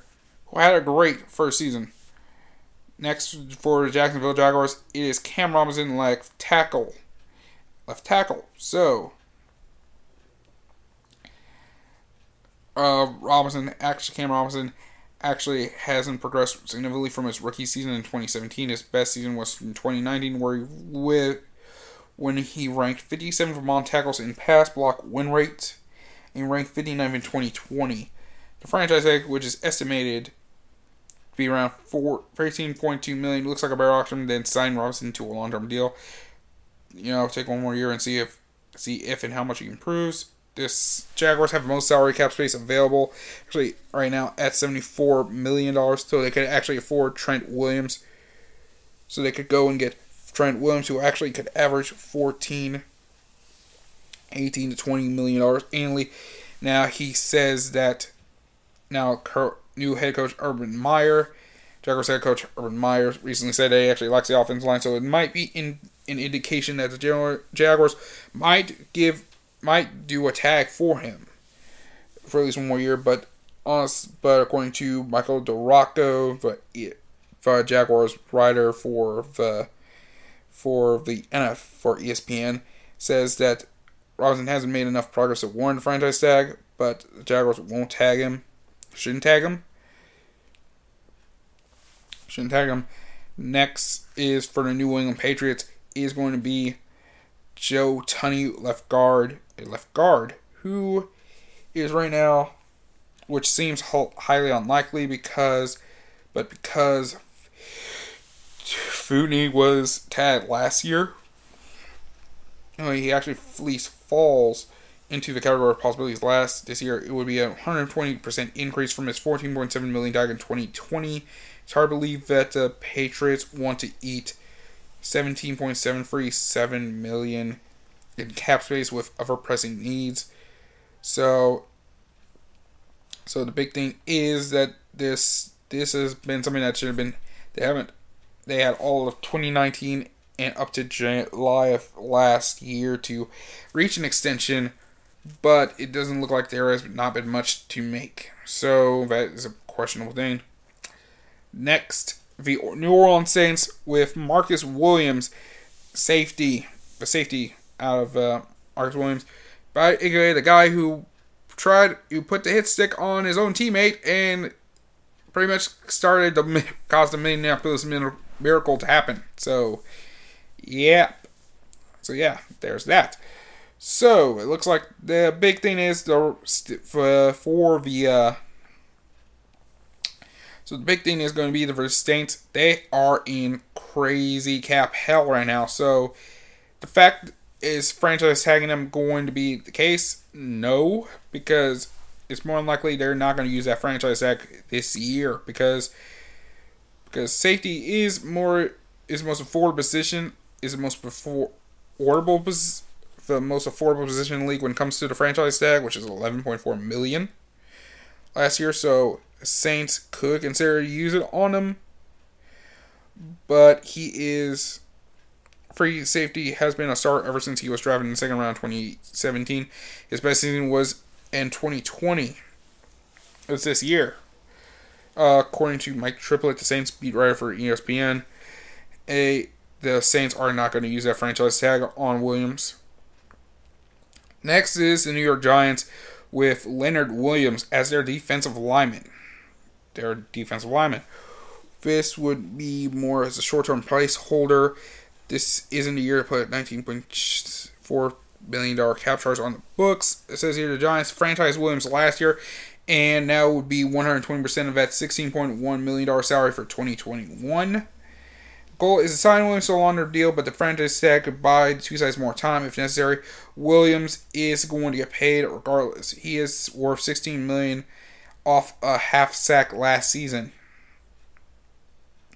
What's he worth now off of a career best 11 half sacks? God dang. Yeah, the Giants are going to give him a long-term deal.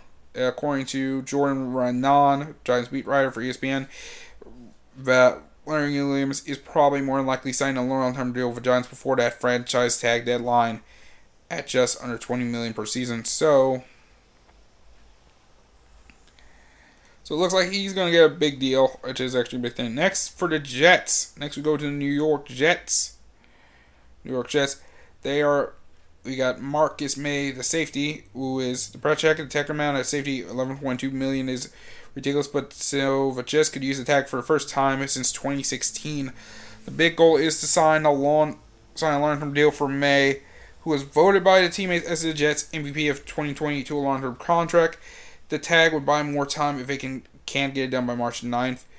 A year ago, General Manager Doug Douglas admittedly miscalculated the market and lost to wide receiver Robbie Anderson in free agency. He doesn't want that same thing to happen to May, who's likely to land a deal that pays him in the neighborhood of $10 to $12 million a year. The Jets and May will reach a long-term agreement, avoiding New York from having to use a franchise tag. Next is for Seattle Seahawks with Shaquille Griffin. A cornerback. Griffin will likely want to be paid like a top 5 cornerback, which might be too steep for the Seahawks as they look to extend Jamal Adams, which could be a record contract for the safety. That would bring the tag into play with an estimated cost of $15.266 million, according to Over the Cap. If the Seahawks aren't confident that they can get a deal done with Griffin and anticipate a strong market for the 25-year-old Pro Bowler, they likely have to consider tagging and trading him, such that they did 2 years ago with Frank Clark, who went to the Kansas City Chiefs and played a big role in their, and pretty much in their Super Bowl run, and in their played a big role for their defense in both these past 2 years.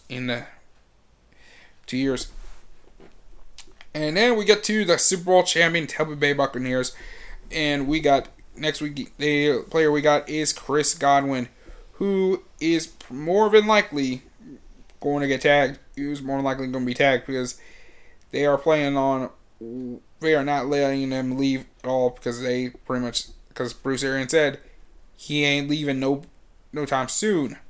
As good Godwin is going to be their top franchise tag candidate.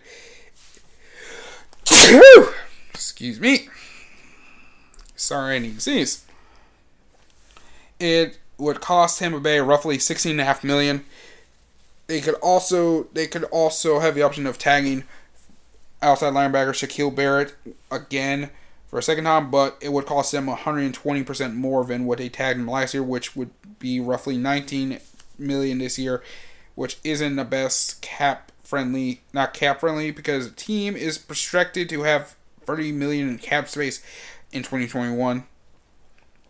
So, according to Jenna Lane, who is the Buccaneers beat writer on ESPN, that the Buccaneers will probably use the franchise tag on Godwin with hopes of making a long-term extension happen, which makes sense. And then next we got the Tennessee Titans with Jonnu Smith as tight end.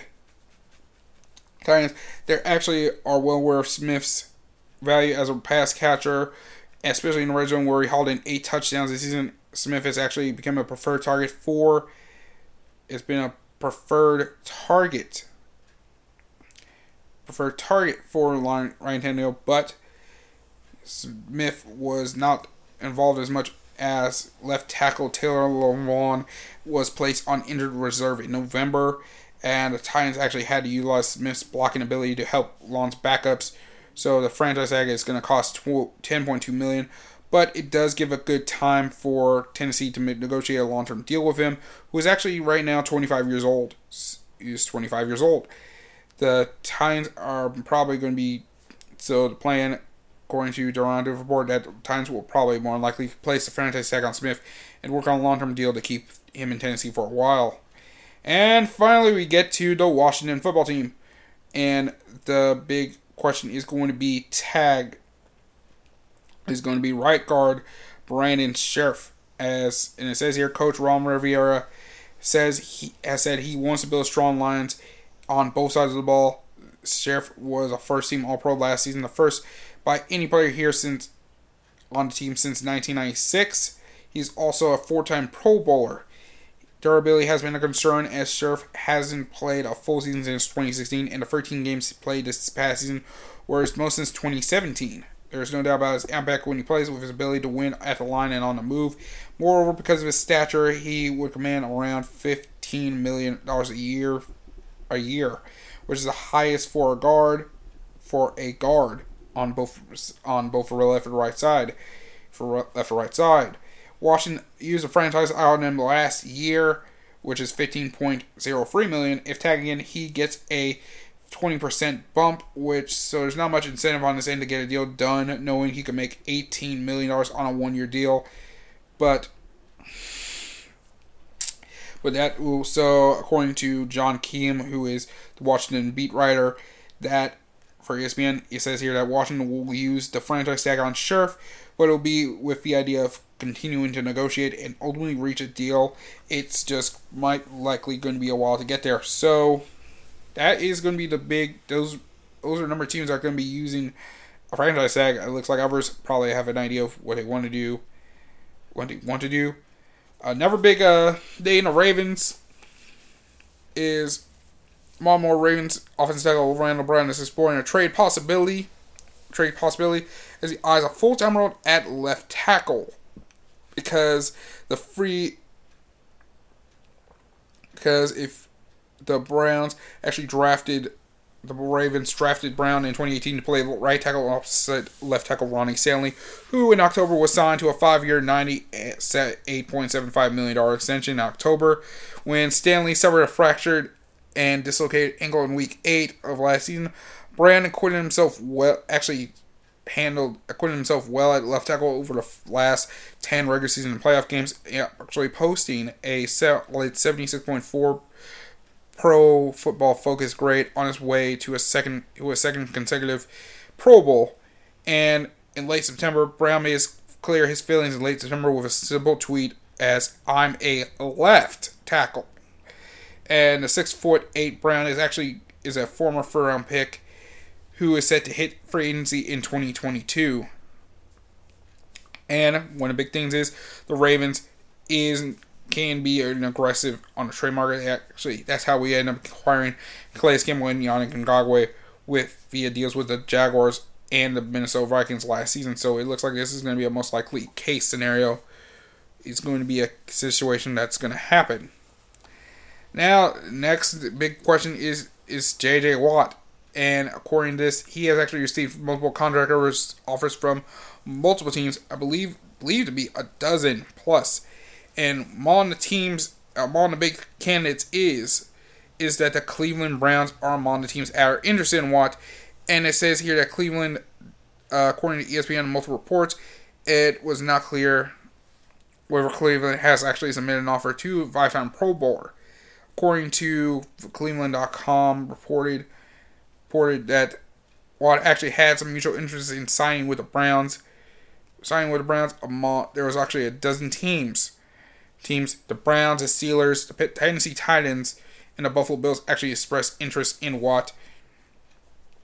And honestly, J.J. Watt would be honestly, in my opinion, the Texans would honestly, for the Browns, could be a big thing. Especially as the Browns need a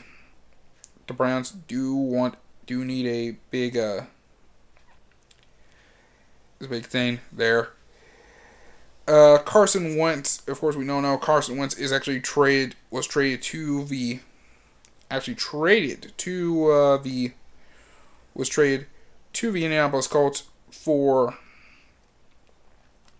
Indianapolis Colts and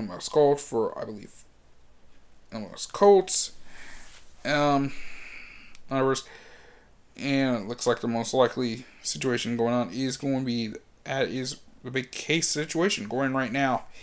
That is the big news coming out of the NFL free agency. There's going to be a lot of moves. I say the Ravens are looking to will be making a trade. I think one of the things they are saying is like, hey, this is a young, healthy offensive tackle who wants to be in left tackle. And left tackle is one of the biggest positions in the NFL. So for a trade like situation like that, they're looking like, hey, we want a first or third round pick or something, which there's a lot of things Ravens can do. There's going to be a lot of decisions I think more likely going to happen on draft day. So there's a lot of situations going on here. There's a lot of big moves for the NFL moving forward coming up soon. For NFL season soon. It just like that. I think myself, I will actually do a little thing on when the first day of the free agency happens, which is probably do like a live stream, like a special edition type of thing, podcast, because of that situation, because there's going to be a lot of things that's going to be exciting. I will probably keep an eye on that a lot, and we'll probably do something for that. Alright, now, we're going to go ahead and take a break. When we come back, we're going to talk about the Pokemon Gen 4 remakes and Arceus Legends game that came out, and we're going to talk about the Mortal Kombat movie trailer, and then, to end this show off, I'm actually going to make an announcement about probably a bracket challenge for March, and some plans I have planned for the next few months, which actually is something because of some big news I got from my family in Maryland. So that's something I will talk about in a moment, and when we come back. So don't go anywhere, folks. You're watching episode 21 of the J Money Talks podcast on SoundCloud and YouTube. Don't go anywhere, guys. We will be right back. Alright guys, before we get into this next segment, I want to at least give you guys an idea of pretty much helping you get some sleep, but also burn some fat at the same time. So, I recommend is Nitride. Nitride is a great nighttime fat burner made by InnoSubs. I actually have been taking these for practically the past few months now.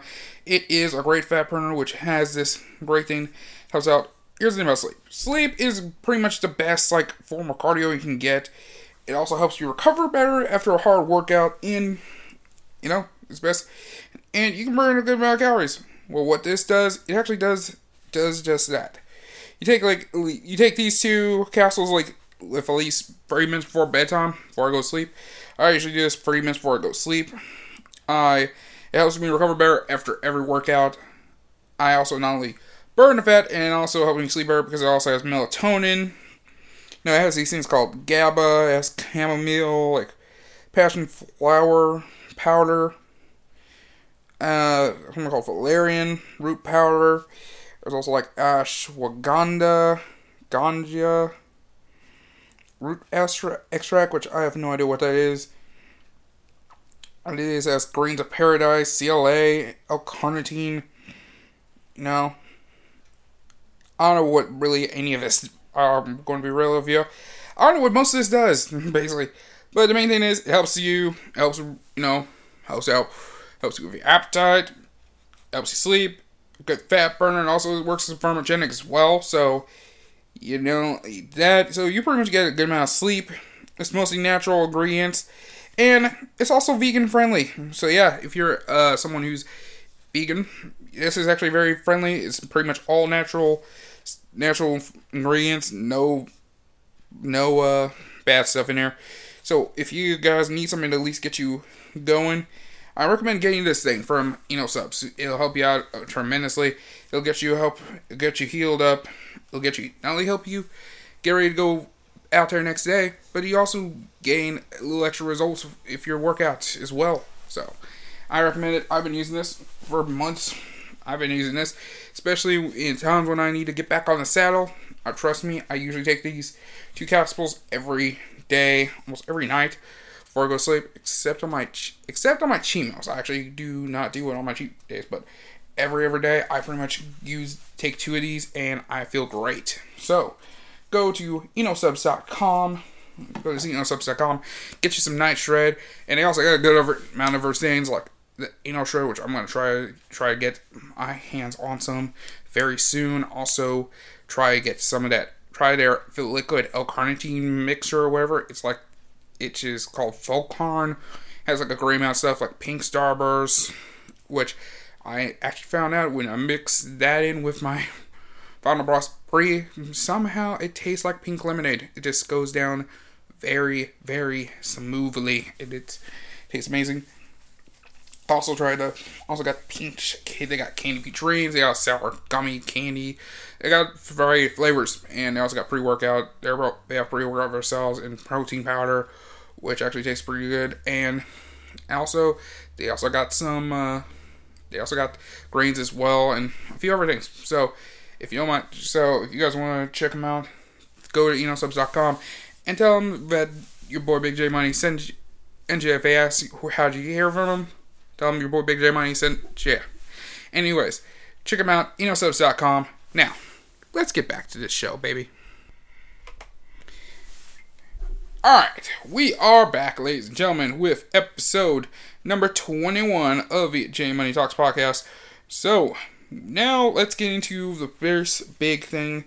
First big thing is Pokemon. Earlier this week was the 25th anniversary of Pokemon. Pokemon, also known as Pokemon Day, on February the 25th. So we actually got the 25th anniversary of Pokemon, and of course, one of the biggest game reveals was of course, it was rumored to come out, and that is the Gen 4 remix. And they actually are coming. And actually, I've heard about the rumors if it's coming, and I was excited if it was true or not. And then the announcement came, and let me just tell you, my friends, I was happy to hear that the new Pokemon game came out, and it was amazing.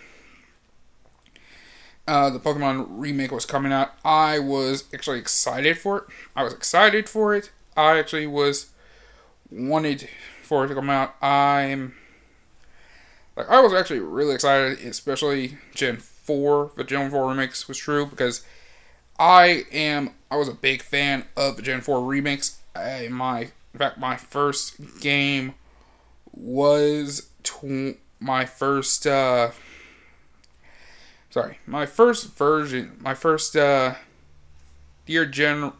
4 came out was probably the thing that got me, because Gen 3 introduced me to the game.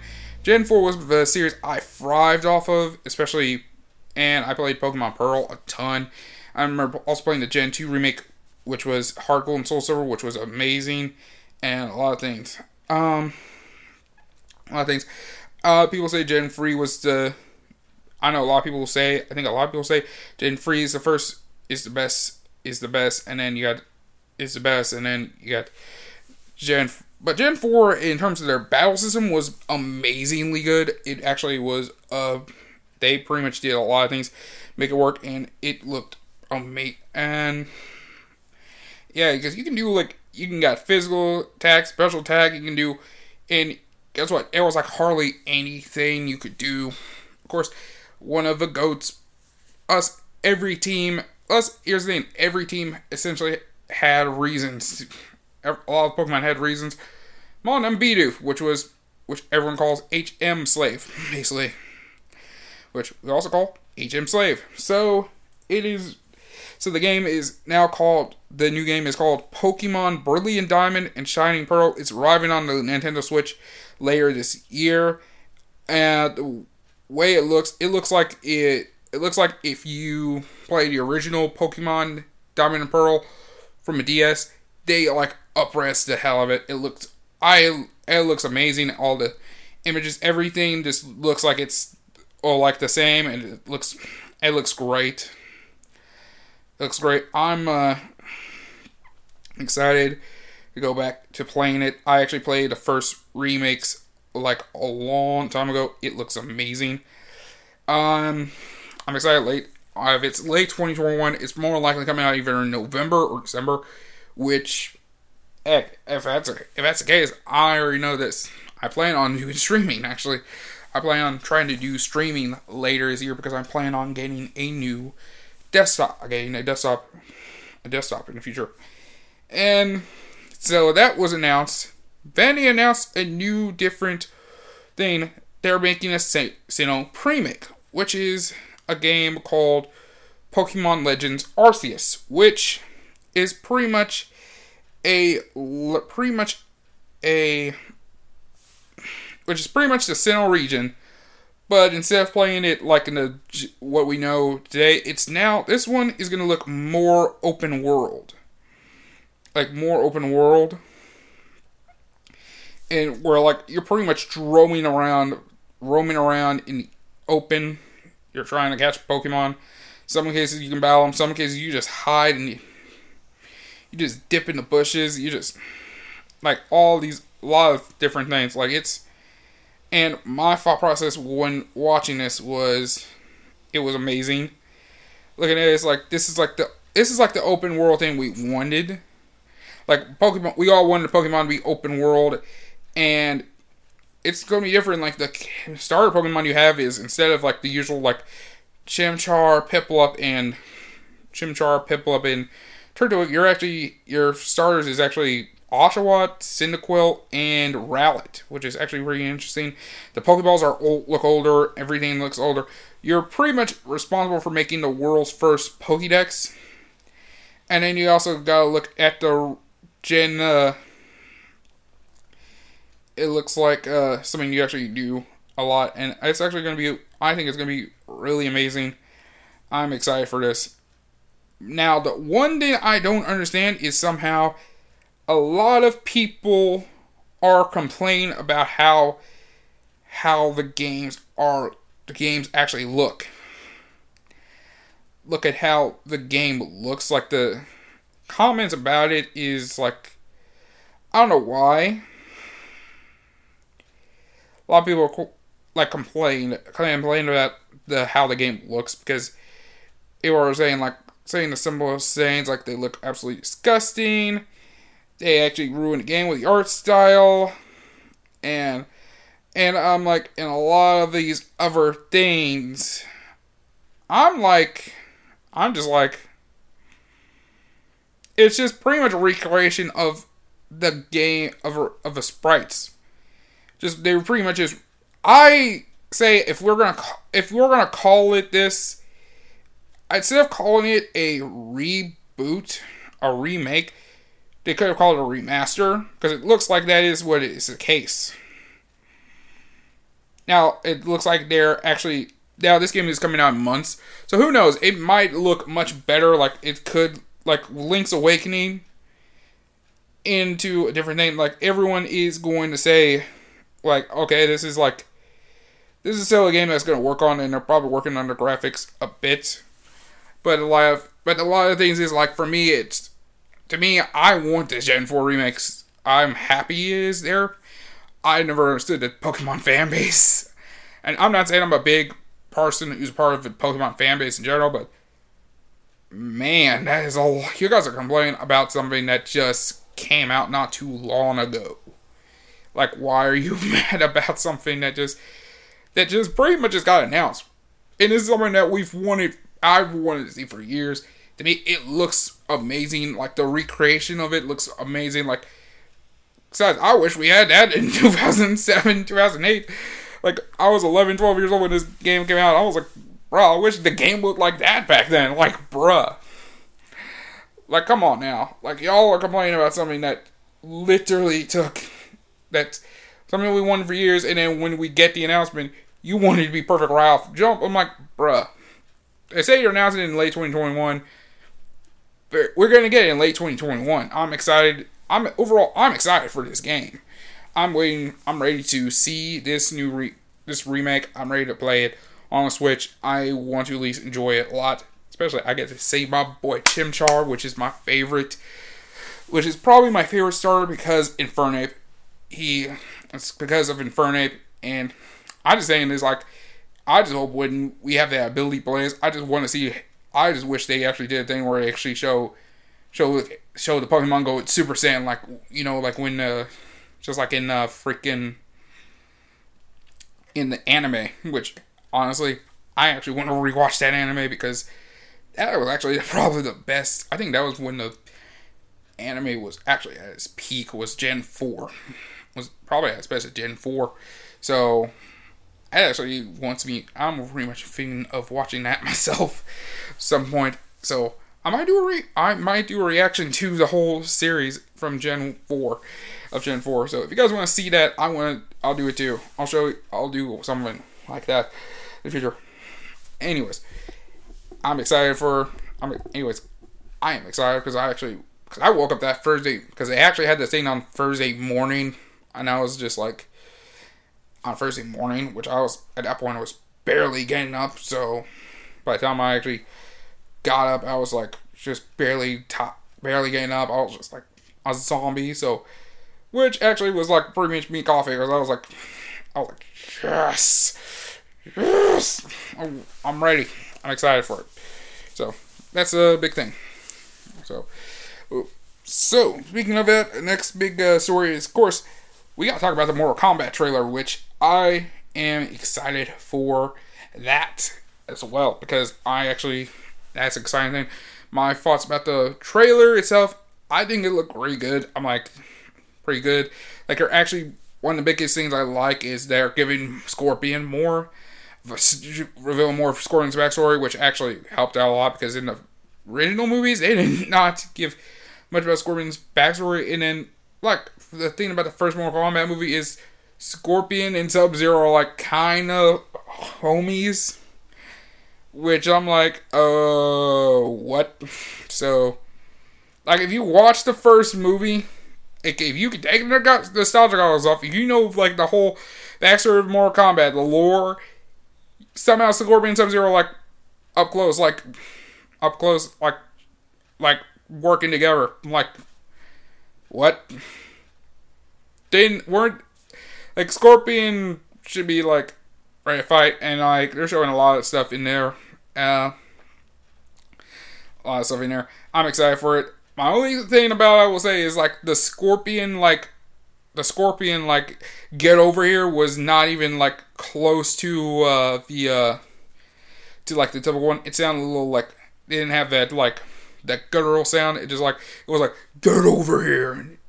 Instead, it's like a low pitch. It needs to be like that guttural one. It's a little higher pitch with that, get over here. I'm talking that, like, type of thing. Like, they need to do better with it. So that's something I know about it. Some people I've seen was about Melina complains, like, why she looks a little human, like she doesn't have, like, the Tekkaden teeth and stuff, and, like, I'm like, I don't know. Some people question, like, the actress who's playing her, who is this? I don't know the name who Lena is. This is Black Lay, which they like announced this during the time, like, all the protests and stuff was going on, and it was like that thing, like inclusion, and I was like, I don't know if and people were complaining about that, like, here comes Hollywood trying to be social justice or whatnot, and I'm like, no, and I don't know what else to say other than, like, well, I don't know what else to say, so I don't know much about saying. I'm hoping the movie's good. I'm definitely seeing it in theaters. And I'm definitely wearing the goddamn Scorpion costume, right? That's just chilling right there. I'm definitely wearing that on opening day. You bet money I'm wearing it opening day. So, trust me on that.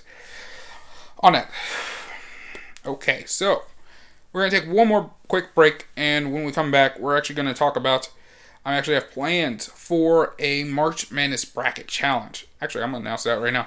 I'm planning on doing a March Madness Bracket Challenge for March Madness, of course, NCAA Tournament. I actually plan on doing a Bracket Challenge. I'll probably go through to ESPN.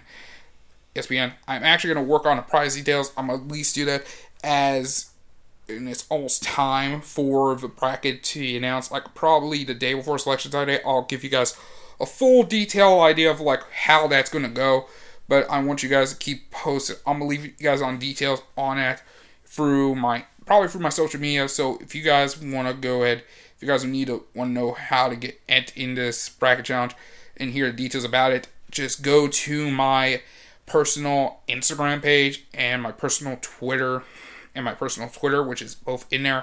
It is both my Instagram and Twitter is both jmoney1196 on Twitter and on Instagram. The first jmoney1196 is all lowercase on Instagram, and on Twitter the J and M is capitalized and capital J, capital M, money, and the rest lowercase. 1196 on Twitter. So you'll get more details of when themes are going to be out soon. I'll keep you guys in details later, keep details on that very, very soon. So I'll let you guys know in a bit. Anyways, we're going to take one more quick break, and when we come back, we will get into the nitty gritty, and that's actually of something I actually wanted to talk about which is going to affect the channel and also myself for, which is something that's going to happen in the next few months. It actually involves some family, actually is a family thing that actually is, I actually want to at least get into very detail about. So I'll break that down in a few minutes. So we'll be right back, guys. You're watching episode 21 of the J Money Talks podcast on YouTube and SoundCloud. Don't go anywhere, guys. We will be right back. Alright, guys, before we get into this next final segment, I actually want to talk about at least just saying gear real quick.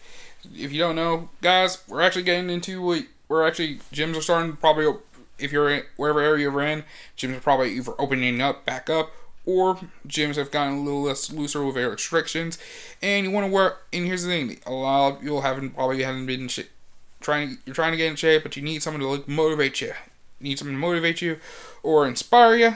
One of the things is, you can dress up like your favorite superhero, or your favorite anime hero. For me, I recommend Just Saying Gear, and that's one of the things I recommend to you guys. Just Saying Gear has a great amount of fitness gear, from Dragon Ball Z to Naruto to My Hero Academia, Attack on Titan, all various types of anime, from not only for men but also for women and children as well. You can dress up like my favorites. Like me, I've been rocking. You guys seen my personal Instagram? I actually been rocking my Vegeta Super Saiyan Vegeta long sleeve and my Vegeta joggers and Super Saiyan 2 Majin Vegeta joggers, which, let me tell you, I've been rocking it very well, and I've been getting a good amount of compliments. I get in shape. I go in, get in shape. I clang and bang, and I feel like Vegeta, especially when I wear the shirt, man. Let me tell you, it fits perfectly on you. You follow a size guide, and let me tell you, it will fit perfectly to you. Like, especially when I wore it first time, let me tell you, I felt it. When I move, you move just like... Let's just say, and I'll move, you move just like that. Like, the suit moves with you. It feels like comfortable. It feels like you're wearing like Saiyan armor yourself. It's like you feel like you're the prince of the motherfucking Saiyans. It's telling you, it feels great. Everything works great. I work out like the prince. I feel like the prince, and I leave well enough into it, and it's. It feels comfortable. It feels great. I recommend this thing to everybody. You guys go to justsaying.co, and right now in the link in the description, I actually have a code which you can use to save money, and also it'll help me. Not only does it help you out, also helps me out, and I think, who knows how this goes in the future? Maybe we get an official code where it helps out the channel, and it's a win-win for both of you. I'm giving you free game, and I'm helping you guys get in shape. We helping each other out. That's the thing. I do not use products that isn't gonna help me out and doesn't help you guys out. I don't want to give you guys products if it doesn't work for me. I know it probably won't work for you. I don't want to recommend something to you guys and it doesn't work out for you. I want to give you guys something you guys will enjoy, and I want to give you guys something I know I enjoy. I enjoy. I don't know. You know, if it works for me, I know it can work for you. So check them out. JustSaying.gear. I have a code in the description below, which helps out for personal promo code that you guys can use. And I want to help spit some game for you. So check out JustSaying.co. Don't make you super. Just saying. All right, let's get back to the show. All right, we are back, ladies and gentlemen, with the J Money Talks podcast, and we're going to the final segment of the show, and this has been a long one. And actually, this is something I kind of want to discuss with you guys, because this is an important thing, and I want to at least get this out of the way right now. So, if anyone who knows me personally, in late December 2018, my grandfather sadly passed away at 89 years old, and after the funeral, he left something in his will, pretty much the ownership of of his house, which was a house he actually built.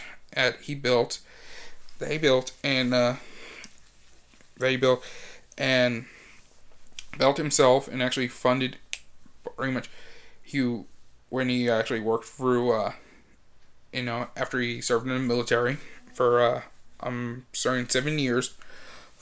years, he actually built a house in Frederick, Maryland, and it was going to be something that was not, and even though it was something that was passed on me, my sister, I think my great aunt, a great aunt of mine, and I think some other people, and also various possessions.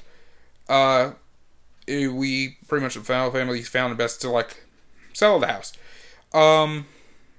So they ended up selling the house. It went up for sale, and it was sold for $200. It was sold for over $200,000, and the number of people who was getting a portion of the whole thing, which was pretty much in this state, was me, my sister, my father, a couple of my cousins, and also my cousin Mazio, and my cousin Shamise, who actually helped with the funeral arrangements. Funeral arrangements. Alongside with my father, who actually was there to see my father in his last few days. So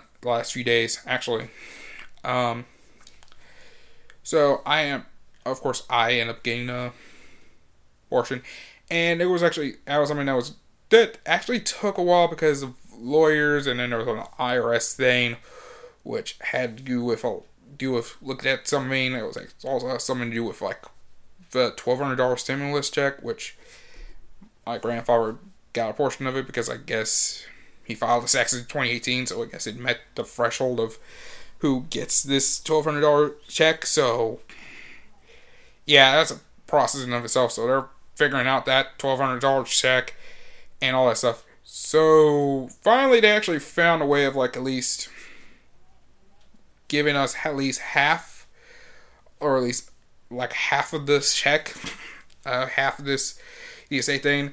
I won't say to you guys the full amount, because I want to keep that's something I should keep under wraps, but it's at least it's a good amount, actually. I'll say it's a good amount, and reason why I want to tell you guys this is because I plan on in the next few months is to look into various avenues to look at I'm actually planning on using that money in a lot of ways.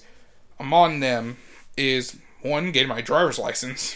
First thing is get my learner's permit, and then start driving school, which actually is the first thing my dad probably has prioritized, has tried telling me I should do it, which I actually am. And he keeps pestering about me about doing that. And I pretty much want to do is actually spend it on other stuff. So, if he doesn't stop. So, yeah, I'm pretty much going to be using that money for that. Pretty much using money for this reason. Another thing is I do want to upgrade upgrade this laptop, actually use get another one, a more up-to-date laptop, and pretty much upgrade, like, everything, like, you know, the camera, you know, upgrade the camera, I'm not going to change the microphone I'm using right now, this CAD audio microphone, which is a pretty good microphone. I will be looking towards using that, getting, like, a different type of microphone when later on. Another thing is also getting start using, the next few months, is actually planning on try to at least learn, actually, kickboxing, like Muay Thai kickboxing, which is something I want to learn, and actually, because I plan on at least learning kickboxing, cutting down to at least 205, maybe like 185, and try an amateur kickboxing competition. I know that sounds wild as all hell. Like, wait, you trying to do like professional fighting? No, actually want to try an amateur competition, see what it's like, have that feeling of like what it's like to be an actual fight. So, I know it sounds weird. That's something I kind of want to try out, see what it's like, and, you know, see what it's like, and, you know, see if we can get that in before the year's up, and, yeah, so, getting my driver's license, first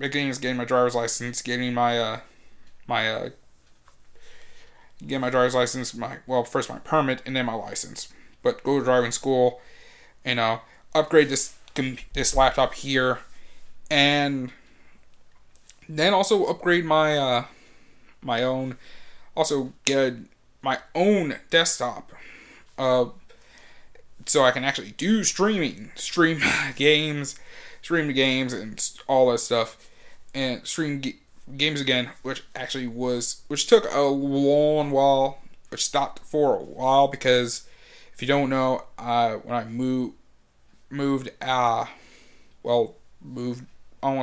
evicted out of my apartment, I forgot to grab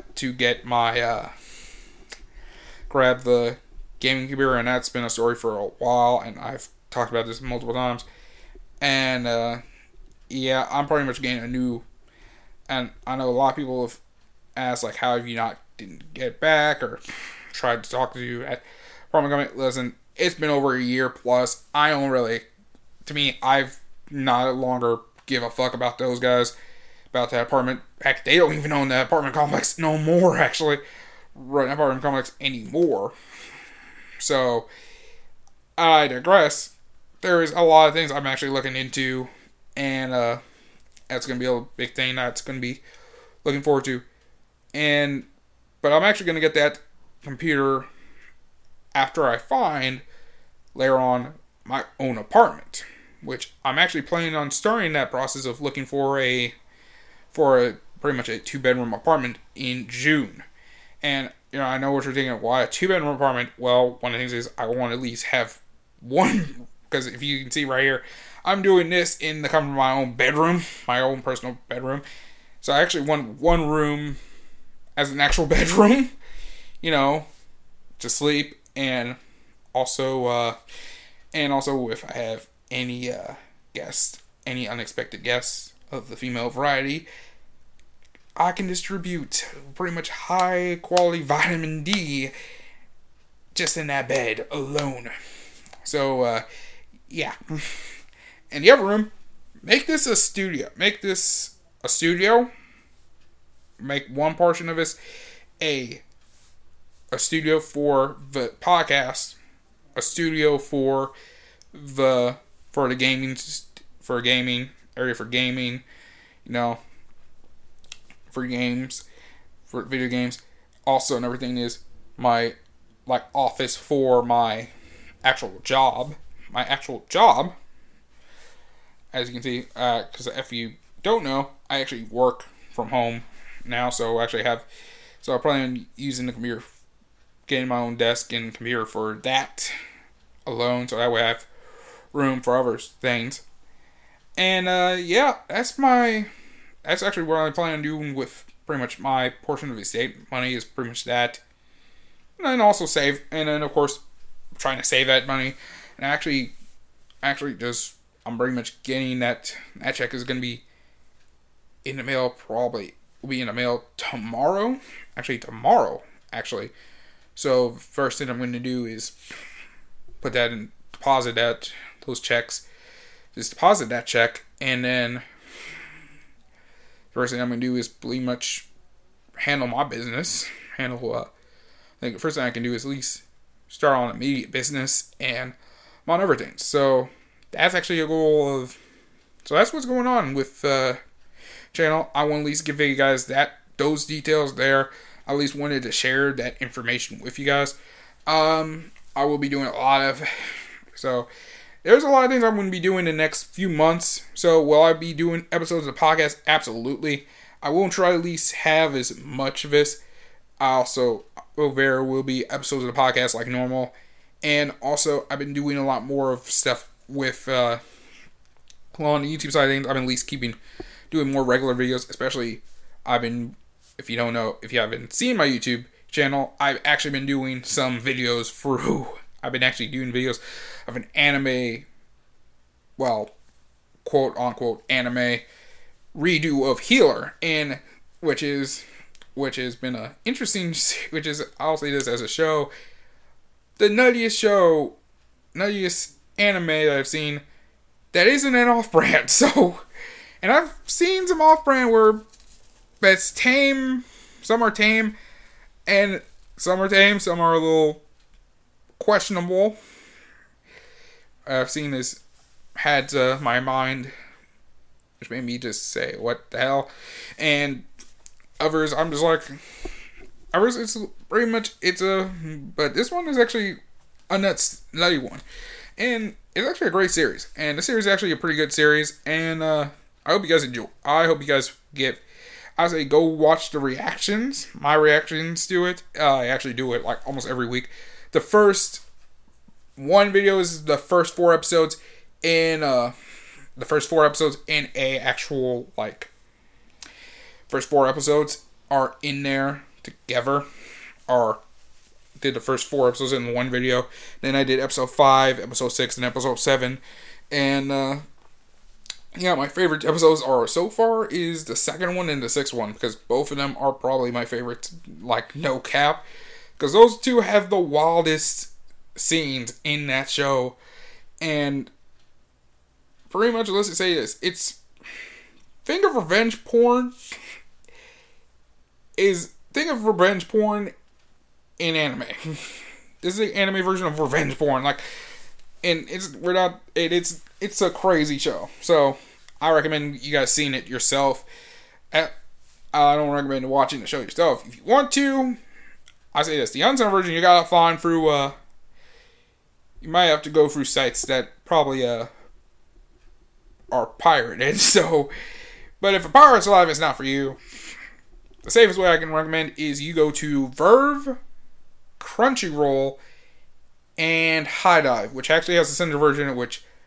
Honestly, the censored version might be the best thing if you wanna, because it shows a little nutty. It's a nutty thing. Like, I can give you I'll at least give you guys a Cliff Notes version. It's this 14-year-old boy who is this healer, who is a healer, and in his first lifetime, he was abused, enslaved, tortured, and pretty much, let's just say a certain R word was done to him for years, and he finds a way to actually decides to go back in time and decides to redo everything so he doesn't go through that same shit again. And let's just say this. The people who abused and enslaved him, let's just say, some of them become his slaves now. Let's say, some of them become his slaves now. And, yeah, it's a show that has a lot of stuff in there, and I recommend you guys go see it yourself. I recommend you see the breakdowns myself, because I go for details, and some of this stuff is ain't no spare the details, and yeah, it's a nutty thing. And it's a nutty show with a lot of, let's just say, a lot of off-brand in there. So, which I will say that somehow it kind of, let's just say it, you start thinking of like you want to see the actual plot of the show, and then you pretty much the way this show is, it just pretty much makes you want to see more of the quote-unquote plot, if you catch my drift, and stuff. So yeah, it makes you feel more degenerate as possible. So yeah, so go watch it. See, go watch the anime itself. And if you haven't seen, if you don't want to see the anime itself, hey, I don't blame you. You can see my reactions and breakdowns to it. You can find them in the links below. I'm actually gonna make a playlist for you guys so you can see all the episodes if you want to. The first 4 episodes actually have been broken down into little chapters type of thing. So, I actually got you guys. Anyways, hope you guys enjoyed this podcast. Episode of the podcast. It's a little long in the teeth. My apologies. I'm trying to at least keep these things down to like 2 hours. But stuff like this goes, excuse me, a little longer than normal. So, hope you guys enjoyed this. Hope you guys enjoyed the podcast, guys. Feels good to be back. Doing these things. We will be back next week. I'm actually gonna try at least keep it weekly. I'm trying to keep this out every Monday at 12 noon every Monday. That's pretty much my goal. And also when we get, also who knows? I'm sorry I don't have like an actual intro or outro or my own fan art, which actually fan art I do want to make eventually, little thing for podcasts and also videos in the future. So I actually want to work on making something. So I'm gonna keep you guys in on a pipeline on how that goes. Heck, I might make it in for the next episode. Who knows? So hope you guys enjoyed. Make sure to leave a like. Share this podcast around to everyone in need of Big J Money, of your boy Big J Money. If you guys got any comments on pretty much your thoughts on a lot of other things, if you guys got any comments, actually I think next week or two, I think the next episode or the episode after that, I'm probably going to do a Q&A type of thing. No, and if you guys got any questions for me, or anything you want to answer, or anything, or thoughts on anything, leave a comment for me to see. And then don't forget to subscribe, or in this case on SoundCloud, follow for more of me. And the next video will be money. Until then, my friends, goodbye. And good night. Bang!